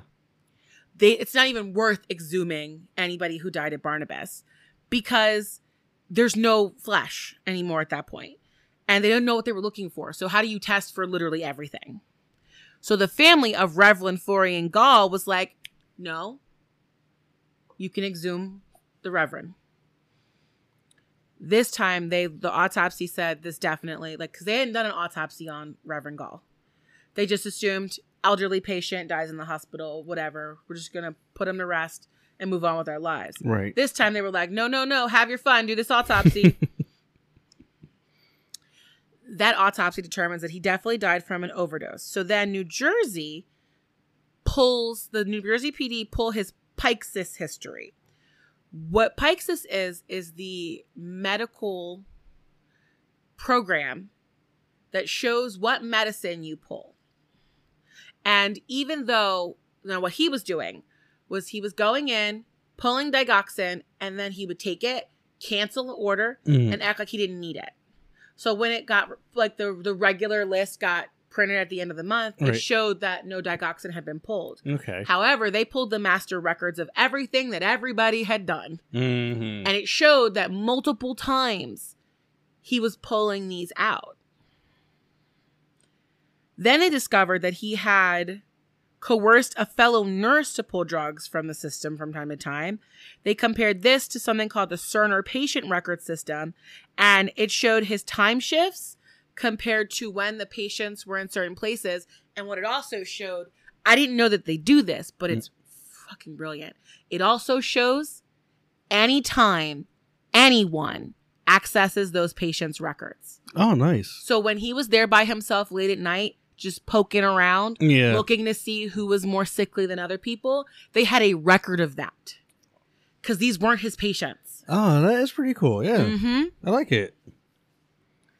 So then he would sabotage their IV, and because of how they handle the situation, those IVs were already set aside. hmm Like if we know that, you know, patient Z is gonna have a heart transplant in a couple days, and we want to put him on heparin ahead of time, that's already been set aside. So then he would go in and do that on his shift, and then on the next person's shift, when they gave that person the medicine, the actual nurse ended up giving them the medicine that killed them, unknowingly. Ah. October 31st, 2003, Charles Cullen is officially fired from the Somerset Medical Center. On Halloween.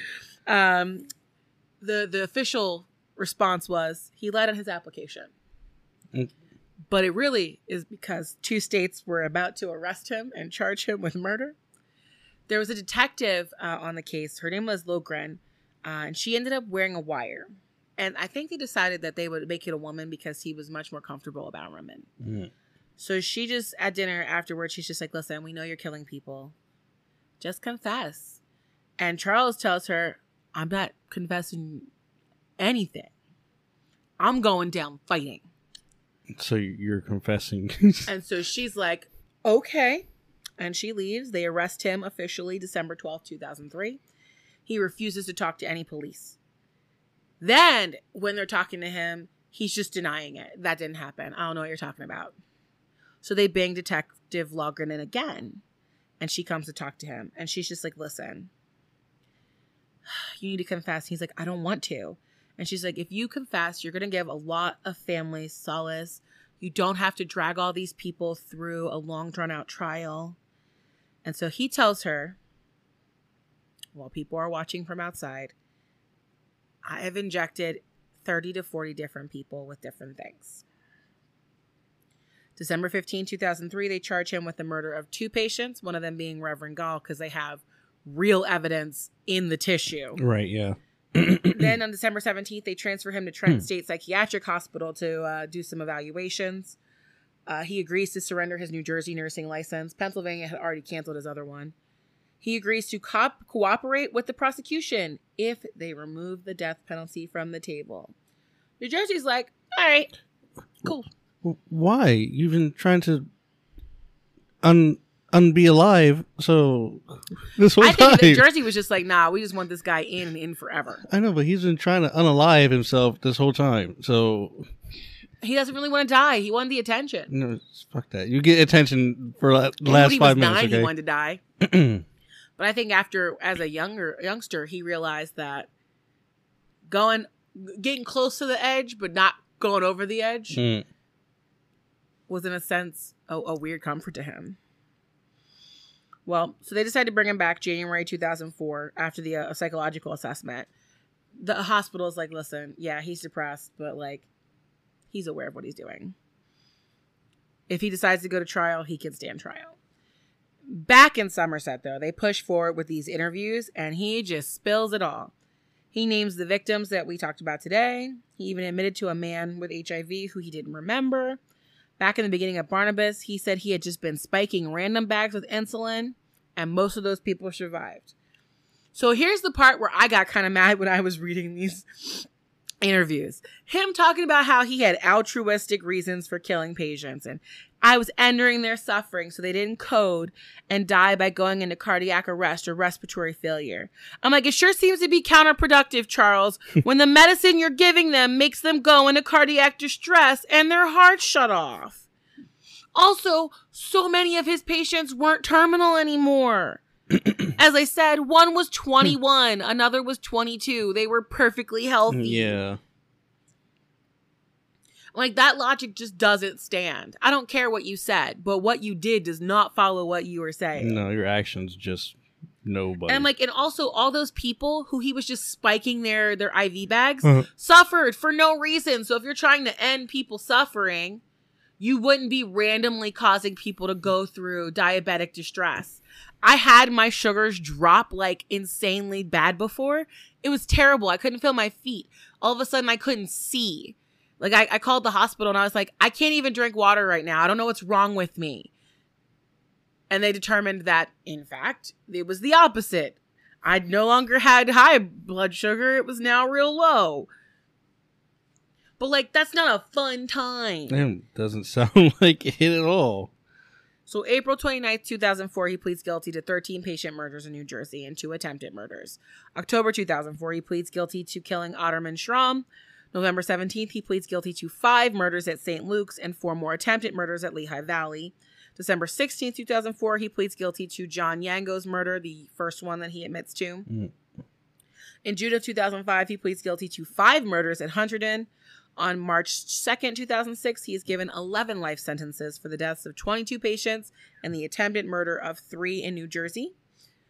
He will not be eligible for parole until he serves 397 years in prison. Oh my god. Then, just for a nice cherry on top, Pennsylvania adds seven more life sentences My fucking for the like six patients who died here. We're like, you bloop. Look here, sir. You ain't getting out of here ever. Just in case by some strange thing you somehow get like compassionate release or something, Pennsylvania's gonna be like, nope, come on over. You can spend the rest of your life over here with us. we got you, buddy. Now, simultaneously, the U.S. government looks into if the hospitals were at fault. And that starts that inquiry starts in March of 2005. Roughly 20 lawsuits were filed against the hospitals by their families. Many of those documents are sealed now. hmm Um, a lot of the some of the patients' families who I read some of like I read some of their impact statements at his sentencing. Um, but the general consensus is none of us will ever feel safe in a hospital ever again. It's very true. Now, what the US discovered was that there was a lack of requirement on a legal level to report suspicious behavior by medical workers. And if you did report it, there was it was a risk to your livelihood and your family because there was no legal protection for a whistleblower. Both New Jersey and Pennsylvania only required the hospital to report suspicious deaths that were like a big deal. So an 80 year old's heart stopping isn't seen as very suspicious. They discovered that people were worried that if they reported it would look bad on the hospital, they'd open their hospital up to liability lawsuits. New Jersey, Pennsylvania, and 35 other states added new laws that encouraged employees to be honest about other employees if they were suspicious, and it incentivized superiors to be more honest in performance reviews. Hmm.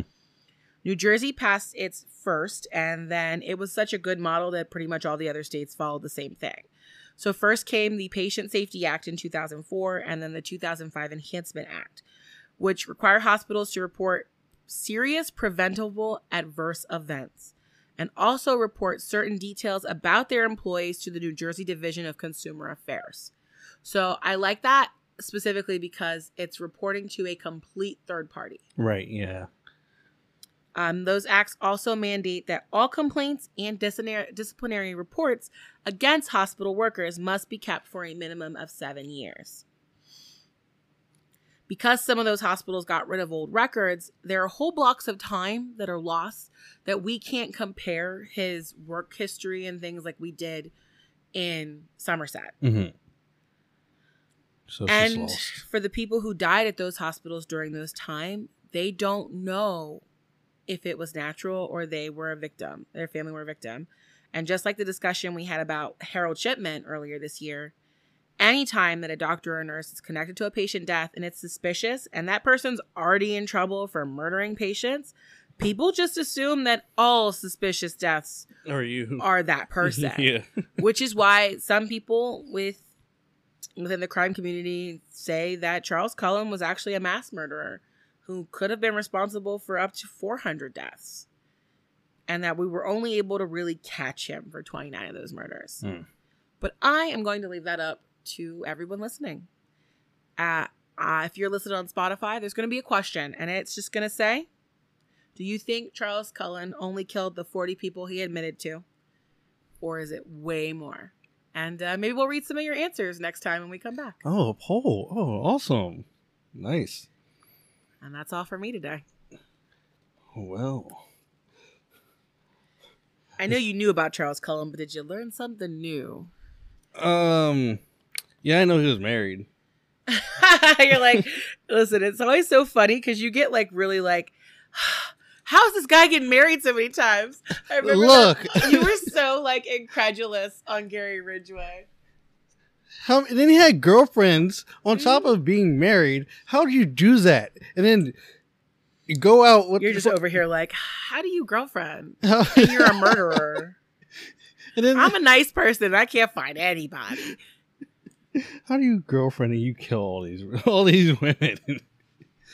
Maybe we need to start going to bars. Can't do that though. It's the Rona. Maybe you should just have them. no, never mind. I was going to say something. that was going to be bad. Never mind. Oh, I want to know. I was going to say maybe I should have like a murderer's mentality now. Oh, jeez. But you know what Oh, though? goodness. I you know I was like, what if, what if we did like an event that was like you know for people who love true crime? But then I'm like, I don't know if I want to date somebody who no, has to talk about who wants to talk about this for fun. no, I, already do enough of it for work. that's okay. So, You don't need to I think when. I'm like for fun, I want to like I don't know play zombie games or there, you go. watch Squid Game stuff like that, which is still dark, but it's fake dark, not real it's dark. not real, as far as you know. It's not real. It's not happening. Yeah, who knows? Maybe there is a, a, a group of billionaires who watch people kill each other for fun. I wouldn't put it past, you know, the Bezoses of the world. Oh my god, Mm, maybe Illuminati. yeah, exactly. The Illuminati's definitely having death death races. Yes. But what's on the cryptid scale? Okay. Well, is it a cryptid at all? it's not cryptid today. Ooh. I'm actually talking about a topic. I'm, I'm going to do like a little topic reading with you today. Okay. Um. So the end of the year is nearing. hmm Um. You know that's all I usually think of when you know Thanksgiving, Christmas comes around. It's just Mhm. like end of the year. Great. Let's go. Seasonal depression. Yes. Yeah, I'm aware of that. yeah. Um. Goodness. I haven't missed seasonal depression at all. I mean, it was gone for a while, then it came back. Um, I always love that meme that's like, uh, regular depression, bye, and then seasonal depression walks through the door like, hey. Was like, yeah, fuck you, dude. Uh, we don't get breaks. What are we talking about here? well, if you've been following us since the beginning of the podcast, uh, you'll know that our podcast anniversary is coming up in January. First week of January. Yeah, it's going to be awesome. Um, so I thought it would be good to like go back to my roots of like when I want like what I wanted to do when I started the podcast. You know what I mean? Okay. Like, and when I started my TikTok, what did I want to do? Did Well, you do anything with your TikTok fam? Okay, what did I want to talk about the most when I started the TikTok though? I don't know. With People creepy ask me TikTok, though, on TikTok, did you finish your thing? the the thing. No, I did not finish the I know thing. you didn't finish it. But Look. they asked me about it. I got like no one was watching it. Who cares anyway? You gotta create a body of content, man. I created the body. Nobody was attracted to that body. Nobody was attracted to the body. Oh goodness. Anyway, what I wanted to talk about, or what I was most interested in talking about when I started the podcast or started my TikTok or the, my creepy TikTok, is my daughter and her creepy ass. Um. You talked about how you know she got the ghost in the bedroom. Yeah, that's the only one though. There are other stories. Um, Mm. Yeah, just more about like her communicating and just if you could get an ghosts. audio of her talking about it, that would probably go viral. yes, And she tells you about the things she sees. that would be good if I can catch her doing that. Uh, f- for some reason, she doesn't talk about this stuff around me. She does it with everybody else. Mm. but um, actually, like in the beginning of this week, Monday at practice, um, this actually put the topic into my head too. Okay. Um, so my coach is, you know, Coach she- is a listener. yeah, she is. Hey. so she's like talking about, you know, so you know, I told you about like the Hat Man and stuff like that.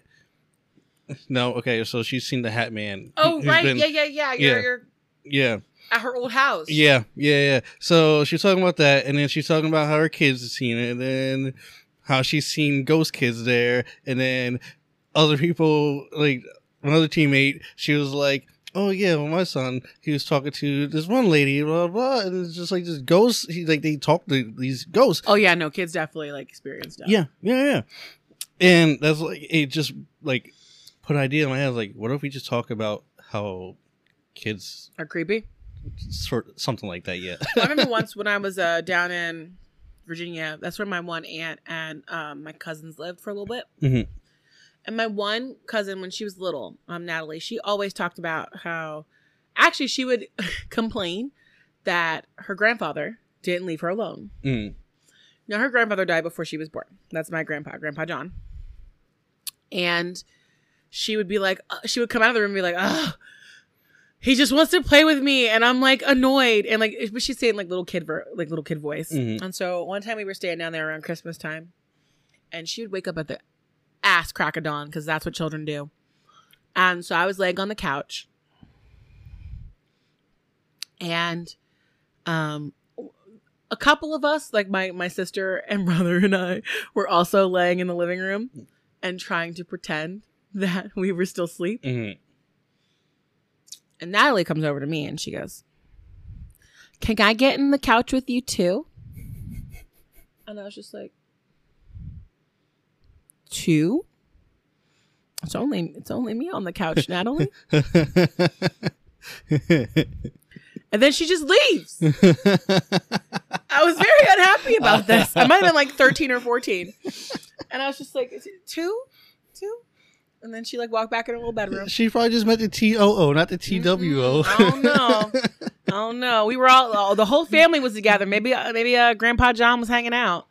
Apparently, though, he was watching over her from a young, a young age. Oh, She, her mom had a lot of uh, health issues while she was pregnant, Mm. and so, but yeah, she was always seeing stuff. Now she's like thirteen, but yeah. maybe even older than that. She might be like 15, 16 now. No, I don't care I'm about ghosts. ages, but yeah, kids see stuff and they're it's weird. And also another thing I don't like is when kids um be talking about past lives randomly, and they just be like, "Yeah, I remember you. I was in heaven and I was looking at you." And I was like, "Cool, okay, whatever." And then I came down here, and now we're sisters. And I'm like, shh. Ah, that's awesome. Super creepy. That's amazing. Or um, actually, one of my friends on Facebook was telling me the story the other day where, um, her one of her children told her, "Yeah, when I was inside of you, I got hungry," and her mom was like, "His mom was like, what?" And she's like, "Yeah, I got hungry. That's why there's only one of me." And legitimately, apparently, she had never told anybody she that she had twins. And like when she went to her doctor, the doctor, she was like, Oh, did I like expel one of them? And the doctor was like, No. the other one consumed the other. The other one consumed the other one. Because she had been having all these health issues. And then I guess the one baby ate the other one. And then from that point on, it was smooth sailing. And so apparently, this child, now like five years old, is like, Oh, yeah, no, I totally ate my brother. I love It's- it. Listen, don't worry about it. He'll come back later. I think no, you know what was. and then the other kid told her, "You know, I didn't want to be a boy anyway." So the other one oh, said that they came back as the other baby later. Look, here. Okay, child. and I was like, these two children. I was like, I need your children to stop being weird. ah, yeah, That's because the they were sitting in the kitchen, and the one was like, "Yeah, I ate my brother," and then the other little girl went, "I didn't want to be a boy anyway." That's awesome. I liked it. I like it. I like it. I like it a lot. Oh goodness. Okay. So tell me more about what Cassandra's told you.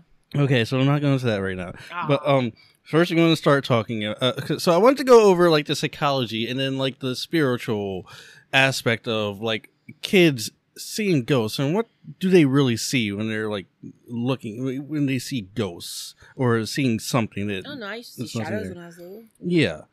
But what if it's like something that's not Right, they sometimes see corporeal stuff, yeah. but I never saw that. I saw like shadows wiggling around. hmm So now, can kids actually see spirits or not? That's or is it just in their heads? Is what I'm. Mm. So, did you? How do you know You don't know. if it's a imaginary friend or if it's a ghost? Are you a medium? You have to be a medium. Get well, a medium you know up what? in here. I don't have that going for me. So sometimes, well, actually, most of the times, um, our minds make connections between events, whether they're connected or not. Mhm. Um, and kids might, you know, watch something with something spooky in it, like maybe like a, a ghost in it, like not not like a scary something like like Casper. They'd watch something like Casper, Friendly Ghost, or something like that, or they overhear you talking about um I don't know. I wanted to be a witch when I was a child. Didn't realize it was a thing you could actually be. yeah yeah it is. Or they, they hear you talking about like grandma joiner or somewhere someone like that along the lines. And then like a couple days later come and like yeah grandma joiner was talking to me the other day blah blah blah. And then you didn't know that they were listening to you having this conversation with somebody and then they just come up with like you know what i mean? Well, and then what about poltergeists? what about poltergeist They're supposed to be like a manifestation of like preteens and teenagers angst. is that what poltergeists are supposed to Kind be Kind of. I never heard of that. They're saying that like the poltergeist can be fueled by someone going through intense emotions in a home. Okay, and yeah, very yeah. frequently, it's the friggin' teenager or preteen going through intense emotions. I mean, Listen, life's tough when you're young. Life's tough in general if you're listening and you actually are young. This is true. This is true. Um, but yeah, like they can hear like some other kid's name in passing, and then boom, there's like a little girl named Sasha who talks to the at the top of the stairs. Are, are we speaking from uh, It's just regular things. real uh, experiences right now, Brian? no, just Is one. there is there a little girl named Sasha who hangs out outside your bedroom? no, not. You I, sure? I would hope not, because look, my the way my my bed is facing my door, it, I and I just sit up and I'd see somebody just standing there. oh, that would be awful. It would be terrible. So no, thank you. I don't want to vision that. But Sasha wants to hang out with you. No, that's okay. Um, I I wrote other things that Sasha did, but I'm not going to talk about her right now. See, she is real. She's not real. Nuh-uh, This is something I made up. it. Sasha's real. Uh, I'm gonna ask. All right. I'm gonna be like, Sandra, tell me about Sasha. oh my god, She would probably make up something. She would probably make something up. Like, oh, Sasha, like, yes, I "Listen, talk to no, her all y'all the say, time. Tell me about the ghost outside Daddy's room. Oh my god. Or okay, think of it this way: that the kid might just be projecting their emotions Oh, absolutely, like the situation with that stupid ass animal in the wall. That was completely made up by that family. uh, oh, you by know that kid Je- who was Jeff just having a good time. And people were like, "Oh, it's a real mongoose." I'm like, "Or this child is just having fun." Or yeah, she's bored out of her mind. and Yeah.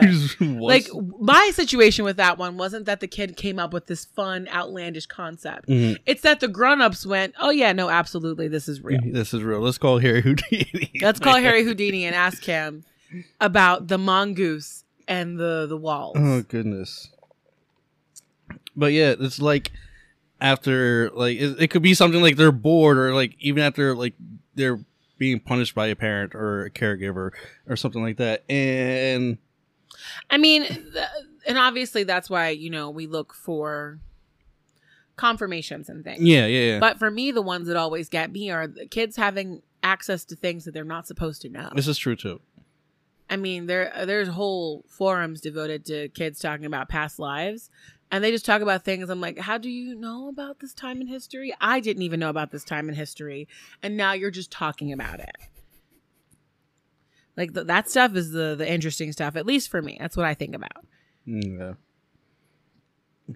But yeah, think about it. Like you're you're you're um you know, disciplining one of your children and then uh, boom, uh she comes to you and she's like, "Oh, uh Sally says she doesn't like you." And they're like, "Who's Sally?" "Oh, the girl that lives in my closet." You know, and that's perfectly fine. You know what? It's just, I think what would alarm me in that moment would be like, and that's why Todd said he's gonna kill you. yes. That's the one that would alarm me. Yes. I'm like, excuse me, who's Todd? yes. Where, where's Todd live? Oh goodness! You remember that Facebook post you told me about? Which- It- it- it's okay. So I, I wrote down like it's something like um if your if your child comes to you saying like little Sally doesn't like in a closet doesn't like you, then you shouldn't be asking what's wrong with my child. You should be asking yourself what's wrong with me that little Sally doesn't like me. Yeah. And like Oh yeah, yeah. That was the one about like, oh, this ghost lives here and they don't like you, and I'd be like, what I do wrong? Yeah. Like, what am I doing to make this ghost mad? What what did I do to you to make you mad? Like, that could be like something like they're projecting that onto the ghost, and they're just like, But I gotta say this. mhm. like I've watched a bunch of like ghost movies and things, and there's always that one where they're like, "Who stole my keys?" and they're like, "Timmy stole your keys," and like the kids like crying, and the parents like, "No, it was you," and I'd be like, you know, what? at some point when the weird stuff happens, I guess I just gotta believe in my child. yeah, Like when they're like, "Listen, Timmy the doll stole your shit." I'm just gonna have to be like, all right, okay, well, what do we do now, honey? because I need to go somewhere yeah, and you are swearing to me that you didn't do it. What now? but yeah, I don't know. who, who knows? But I know children project a lot, and it may not just be like the own ghosts, but they project uh, like different sort types of way. Mm-hmm. Um, so another thing to think about is that kids they don't see the world as we do it. Mm-mm. So sometimes it just is a frightening place for them. And like I always I always when I think of that when I think of this, I always go back to that episode of Rugrats, okay? Mhm. Cassandra watches Rugrats all the time. She watched the series like about I don't know, like 20 times. The whole freaking series. 20 times. Alrighty. I don't know why, but this same episode pops up every time I see her watching it, and it's what Chucky gets a new bed, okay, and like he's moving out of his like his crib, so his dad gets him a new like a big kid's bed. So, goodness, okay, now I can't see. Anyway, anyway, anyway. He gets a new big kid's bed, and then he's frightened by it because you know it's it's different, and then he thinks there's a monster underneath of it too. Mhm. So, first off, Chaz fucked up. Okay, as Chucky's dad, you What fucked do you up mean? because, for one, he did not talk to Chucky about this. Chucky's two year old, two years old. Okay, you could talk to your kid about, hey, we're gonna move you out of your crib. We're gonna get you a big guy, a big kid's right, right. And he already knew his son was real anxious. Right, and he he was how- just like, "Look what I got you! This new bed, Yeah. so exciting!" no, and it, it's it's it's fucked up because he's he like, just like, "I don't like this. he's I don't like- want a new bed." you know, Chaz is like, well, well Didi's like, uh, because you know he has Didi over there helping him move everything, and then she's like, "Did you tell Chucky? Did Chucky know he's getting a new bed?" And Chaz is like, "Oh, Chucky will be fine." And then Chucky he screams as soon as he sees it. Yes, Chucky goes into his room just to like show everybody his perfect crib that he loves so much, and then he just sees the bed and he He's starts like, "Where is this? What is this?" Bawling. He starts bawling. I'm like, just just talk to your kid. Like even if he's two year old, he understands what's going on. So communicate, Chaz. I hate Rugrats because now that I'm a parent and I'm watching this, I'm like, you guys are fucking stupid. I love that episode where Stu is making the pudding for Angelica, I'm like, little girl, and he's just do like, not "Why am I around up here making pudding in the middle of the night?" because I've lost control of my life. Because I've lost control of my life. Oh God. in a very intense way. And yet somehow I still want to be a parent. I don't know what's going on with me. But yeah, he knew how Chucky was. He just he just fucked up on that one. Um so anyway, the monster that's under Chucky's bed is it turns out to be one of Chaz's busty ugly ass uh, sweaters. Um and it, it, it People have like feelings about these sweaters, don't look here, that sweater was ugly. It had like a zigzag pattern across the for what reason I don't mm, I, that was not that that was not the drip back then. I don't get it, Chaz. Anyway,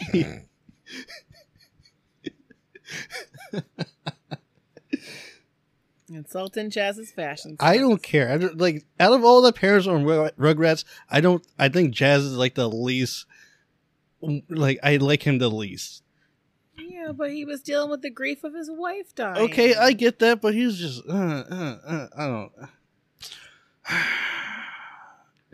I don't. I just don't like him. Okay. And then I was watching Rugrats in Paris the other day with the kids, and then how he fell in love so freaking like that. Come on now. He just saw. He just he just saw right past those red flags. We're not talking about Rugrats. We're talking about kids. Okay. Mhm. I'm sorry. I just just feel really strongly about Rugrats because I do. watch them. I watch it a lot now, more than I did as a kid, and it's really really messed up. That's okay. Anyway, my point is that kids see things in a different light. Uh, definitely pun intended because he did see that sweater in dark time. And then like, not only kids, but sometimes you know I I do see things like even like I'm pretty sure adults see things differently at night, especially like when you're sleep deprived and you're just like you see something out the corner of your eye it looks a little off to you. Like, is that a shadow person like looking at me from the top of my damn stairs? Mm-hmm. And you look and there's nobody there. So was it? No, Okay. I, it happens a lot though, so I'm pretty sure there's something there on my stairs. I'm You're just having a real tough time, huh? at home. It's like I'm. I shouldn't make fun of you, but it's funny. It's like I just like because my my computer, the way my computer is set up, I am looking towards the front door, and my stairs lead up like from the front door. See, that's where you messed up. Uh, whatever, and and then I can see- for? I can always see if there's somebody like peering over the side of the you know the railing. Yeah, like one of your weird kids. Yeah, because they do that a lot. Actually, Oh, Jaden see, does I don't like that at all. and every time I look there and it's dark and I'm just looking and I'm like, is there somebody? Who's... No. Okay, I'm just go back to watching my show. Feel like somebody's watching me. all the time. Oh my goodness. Oh, anyway, one more thing. Um, the child seeing ghosts might just have an imaginary friend, like you said. Mhm. Um, and just somebody that they're just sitting in the corner talking to that you know you can't see, they can kind of see because they're in their mind and they're just you know communicating with them. It's not like a ghost, so don't freak out about that. Um,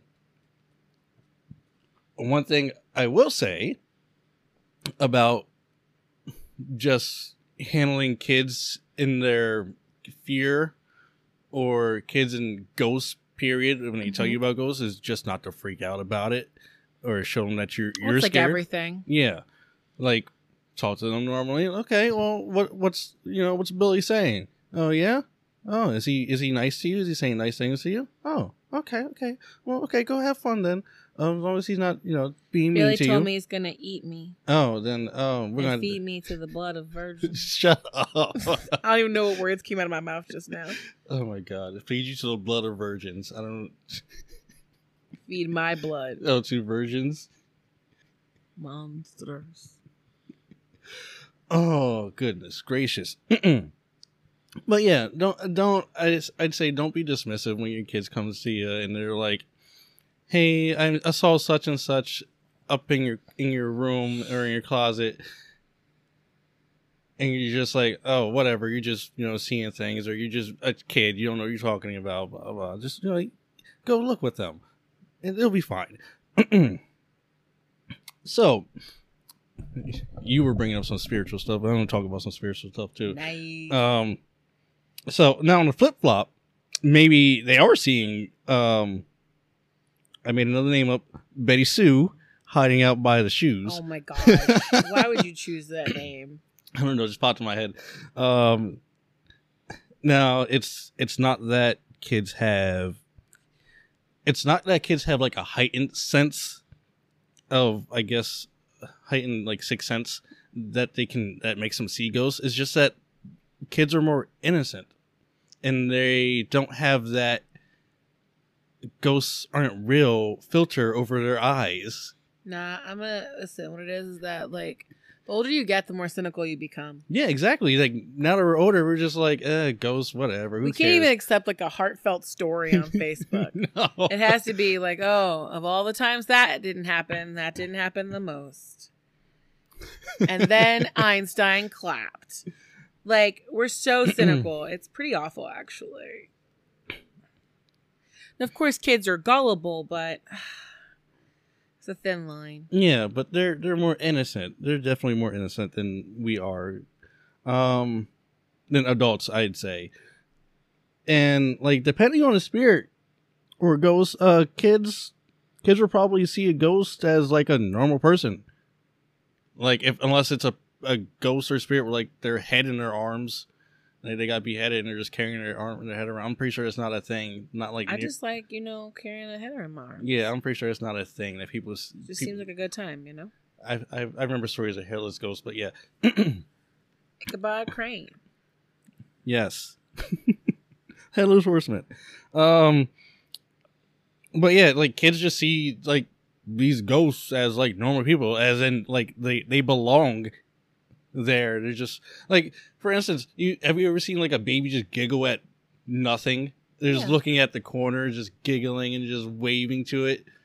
Sweet little adorable babies. Yeah, just waving at sweet little adorable ghosts. Witnessing Beelzebub. yes, right in your corner. Just hey, hi ghost, hi ghost. And it's just uh, it doesn't they baby kids don't know they're- or babies and kids don't know they're ghosts. They just know that there's another person in there and they're making funny faces at them. So like if your kid is actually like interacting with a, a ghost, they're obviously not scared of it. Mm, They're not. They I don't be scared. know. Like if they're interacting, with like saying hi and stuff, they're talking to it. And yeah, Okay, sure. okay. Yeah, I see what you're saying. Yeah, but like if they're like running to you, like Billy said something scary to me, he's going to eat my soul or something like that, and then that's Yeah. that's when you're like, okay, let's call the priest and see what we could do about this now. Like, don't just don't just assume your kid's crazy and then go see a therapist. like, we need to go. But if your kid thinks they're possessed, you have to see a therapist okay, first. yeah, yeah, yeah. We're not talking about possessions. We're talking about just seeing things. Now you might feel creeped out yourself because, well, it's it's fucking creepy when kids see would say they see things that aren't there. Um, even even um, even when they're older and they just start talking, like they start talking about like like you said relatives they've never met before and they're just like yeah um grandma is you know she's talking to me saying hi and you just like think of like hey they have a nice spirit that's watching True, over true. My grandfather, lovely man. yeah So see she was always safe. that's all you got to think of um but yeah i've already gone over just the don't be dismissive don't be an asshole Okay. So, do you want to hear some stories I found? And I'll tell you, and then I'll tell you a story about Cassandra after the stories. All right, get comfortable. Ghost time. okay, where is this? So I can. Not this one. Give me a sec, give me a sec, give me a sec, give me a sec. oh, well, okay, let me tell you this, this first one. This, it's from my, my teammate. She was there at practice. Um, her derby name is Ruby Okay. Rec- Wrecker. Um, what up, Ruby? so she was talking about how her son, like, you know, he sees ghosts and stuff like this, and then one day he comes and runs to her, like he's he's he's upset, and he's like, "Mommy, am I going to be on a naughty list?" And she's like, Oh. no, why? And she's like, and he's like, because the lady said that I'm going to be on the naughty list. And she's like, what lady is saying this to you? He's like, the lady that's standing right behind you. And I was like, what? I would just be like, listen, she'll make the rules here. I say what I say to my kindergartners. Who's in charge? And they'd be like, you. And I'm like, exactly. I will not lead you astray. oh my God. But yeah, that was just like, I'd fight that. like I, I wouldn't like I don't fight ghosts, but I'm, I'm look, me Ghostbuster today. To quote Miss Elliott, see, I'm a lover, not a fighter, but I crack your teeth. Oh my god, where is it at? I think I have it somewhere. I think this is it right here with these stinking stories. okay. Um, no, that's not it. Goodness gracious, you should really have these things. Uh, whatever. I'm going to read this one I found. Um, it says sometimes kids claim they see some weird things, and this story is about one of those times. so one child told their mother about a really strange experience they had, and she took to the internet to find out whether or not other parents had experienced something similar with their kids. So first she noticed that something was amiss when her son did not want to sleep by himself. And he was seven at this time, and like Jaden's seven, he don't sleep by himself all the time. And he usually slept in his own bed. So his mom uh found out that he'd been seeing a very dark figure walking around the foot of his bed. It's fine. It's fine. I'll be okay. I'll be okay. Just keep telling the terrible story, Brian. like that's where it ends. I don't I don't get it. Like There's no more. it doesn't it doesn't say anymore. It just leaves you on a cliff. It got to the worst part. I know. I know. It's Oh. terrible. Oh, I don't like it. It's just like bad stuff's happening.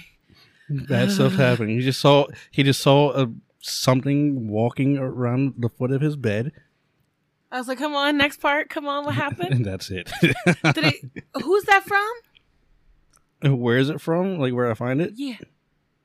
Well, I thought some of these were from people you knew. No, not that one. Oh, okay. No, this is one that I Dang it. found. Sorry, sorry, That's sorry. a bummer because you could ask people questions. Mhm. No, I should have asked um Devour if she tell me more about her kid scene. I'm just saying, I need to know what happened to the baby. It just says that I don't like that. No, no cliffhangers. that's what it did. Come to me. on, did we save the house? What did we do? He- No, Did we we just, just walk around the foot of the bed. yeah, just ra- he just ran to her room and he just, it was like I don't want to see the ghost anymore. Oh Poor goodness. baby. Okay, so this one is called like it's titled like Pajama Clad Boy. What? Yeah, I know. Um, so this one is says when we were looking at condos to purchase our first place, Claire was, I guess, uh, th- this is the daughter, Claire, Mm-hmm. was just shy of her third birthday.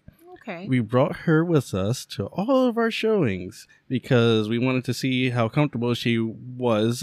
Um, you know, oh, with the place. Yeah, yeah, makes absolutely. Uh, when we walked through the door of the place we ultimately bought, the second floor of a 1911 Chicago brick three flat, Okay. um, we all knew immediately that it was the right place. That evening, I asked Claire if she thought that place would be a good home for her, and her response was, "Yes." And the little boy that lives there is really nice too. this took me aback, but I was tired. Uh, but I tried to remain calm. Mhm. I asked her what she meant, and she said there was a little boy in his pajamas that she saw in a dining room. Oh. She said he had waved at her. He was about her age and he was only in the dining room. She knew his name, which I don't remember now, and that he was afraid of water. Oh. After she went to bed that night, I looked up ways to clear the energy of a home, how to communicate with the ghosts so they don't bother your family, and anything else I could find to make sure at least I could be comfortable living in this otherwise perfect condo.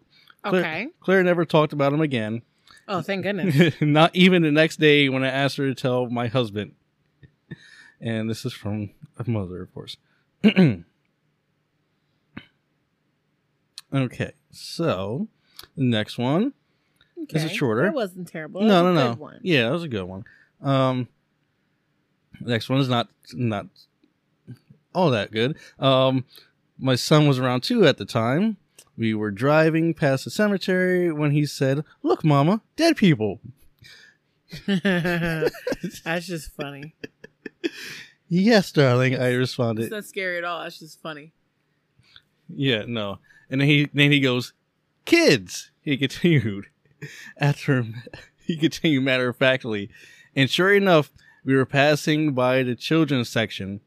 Curious, I asked if the kids were happy or sad. Happy, Mama, he said.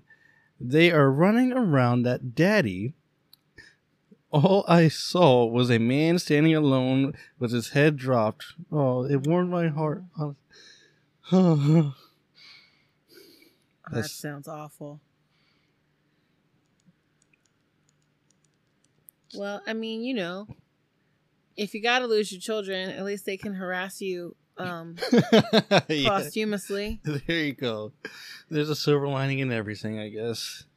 You like Oh are playing a video game at your house and all of a sudden you just hear What you playing? Is that Bendy? oh, yeah. oh my god, no. What you playing? Oh my god. Are you on your are you playing with your friends? my god. All right, this It's is another. adorable. Yeah. So this one, uh, we bought our current house from a man who was married for forty plus years. Okay. His wife passed away a couple years before we bought the house. One evening, while tucking my two and a half year old into bed, he said, Mama, night night to the grandma. What? Mama, night night to the grandma. While pointing to the hallway between my room, his room and mine. He was telling her you're being rude. Say goodnight to the grandma. And I guess that was her room. The yeah. The guy's wife's room. yeah, you said you're being rude. Say goodnight to the grandma. Let's see, I got a couple more.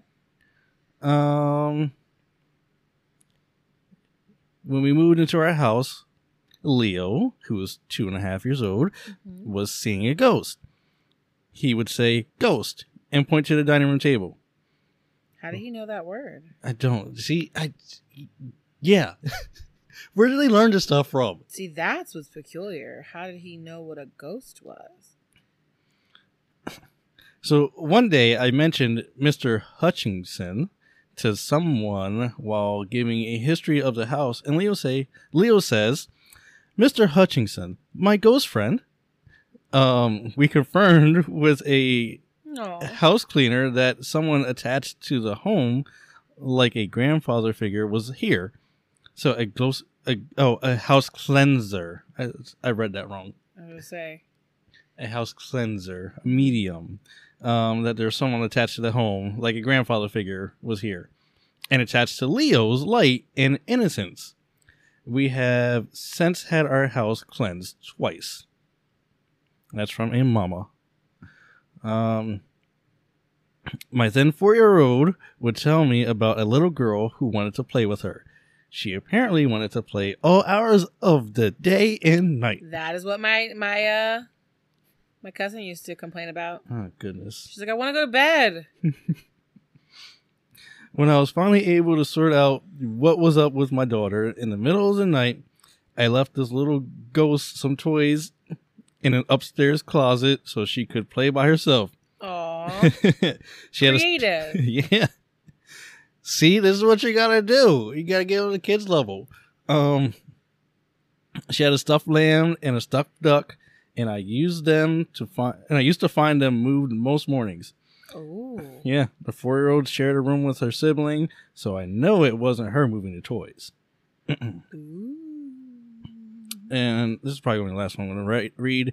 Um, my then four year old would tell me about a little girl who wanted to. No, no, my my bad. It's the same four year old. It's it's a four. It's another four year old. Um, Ender, Ender, is the kid the kid's name. Oh, Yeah. No. Okay. Um, four year old. Um, Minecraft fan? I, probably. Um, will tell us stories about the little girl who shuts doors and turns off the lights. He can't tell us what she looks like or where she goes. I don't think about ghosts or anything that would give Ender this idea. Well, I don't talk about ghosts or anything that would give Ender this idea. The last time the little girl was here, I heard a door slam. I ran in and asked him if he had closed it. He told me no. The little girl did because she didn't want to play. So that's um All right, Ender. yeah. I don't like that name for a child. Neither do I. I'm not going to judge, but you got you name your kids whatever you Feels want to name. dark. Um, now let me look for this story real quick. So this is a story about Cassandra. Okay, and this happened when she was spending the night at her grandparents' house, Okay. and um, this this this happened all in one night, and it was just two different incidents. Sis. Okay. So um, this is from uh, her auntie. That I asked her. I asked her like to send me this like last year, and she sent it to me. I was going to make a video of about, about it, but Oh, okay. I never did. So here we go. All right. So this is what the text says. I was like, I asked her. I was like, "Hey, send me that creepy shit Cass was saying to you the other day." uh. okay. So she's like, so the one day we were in the kitchen and I just turned out the lights because the lamp was on in the living room. I was standing in by the coffee pot uh, counter, and Patty, that's that's Cass's nick. That's what they call Cass, Patty. Okay. Um, it comes up to me and was like, and, and was like pointing to the skinny cabinet in the corner, and she's like, "There's something in there, TT." I was like, "What?" Yep, never mind. Don't want to hear that. So I turned I turned the light back on. So then I'm over by the microwave in the fridge, and she's like, "Those two people are over there arguing, and they're really loud." Mm. I asked her where, and she pointed over near the living room. So then she goes, It's okay, though. They just went down there and pointed to the vent. So we went to bed. All right. Um. Okay, so no, it's a different. So it, it was the night and then the next day. Um. So the next day, when we're going to bed, she kept saying she needed to watch Doctor Hel- Hellman. okay. Um, he was a surgeon, from my understanding.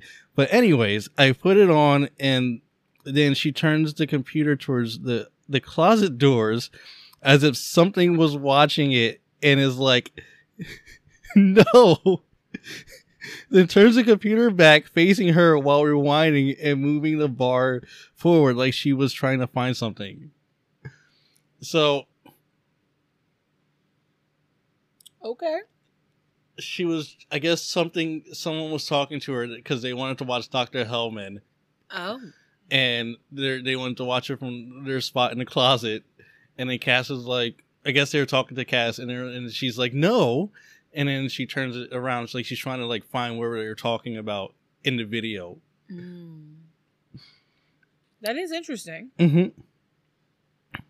And and she goes she's like i feel like there was more there was a few more that happened but i can't remember right now but yeah this this all happened i think um like one time she was talking about like their grandma and she's like just Cass just talking about and she she passed before Cass was even born Okay.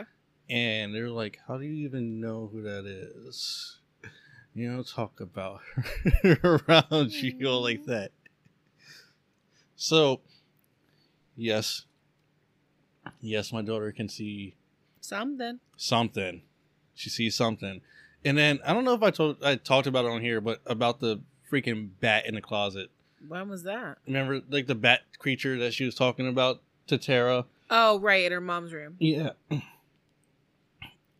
And I get a text at work saying, "You need to do something with your daughter." And I'm like, "What are you talking about?" And like, and and Tara's like, um, she's saying that she sees uh some some something in my closet and it doesn't like me.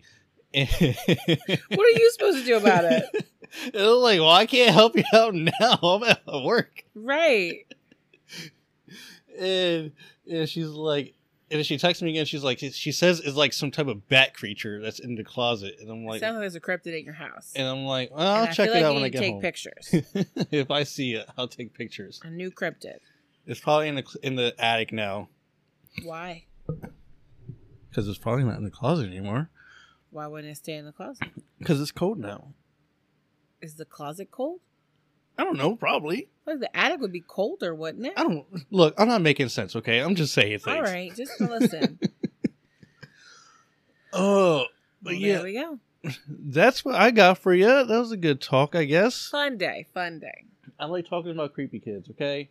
Creepy kids are awesome. good. Yeah, they're good and fun to talk about. And thank you so much for listening. And you'll hear from us again Yeah. after Thanksgiving. yeah. Have a good Thanksgiving Have a or great holiday or whatever it is you might listen. If you don't have fun with the holiday, enjoy your time off. yeah, basically. Goodbye.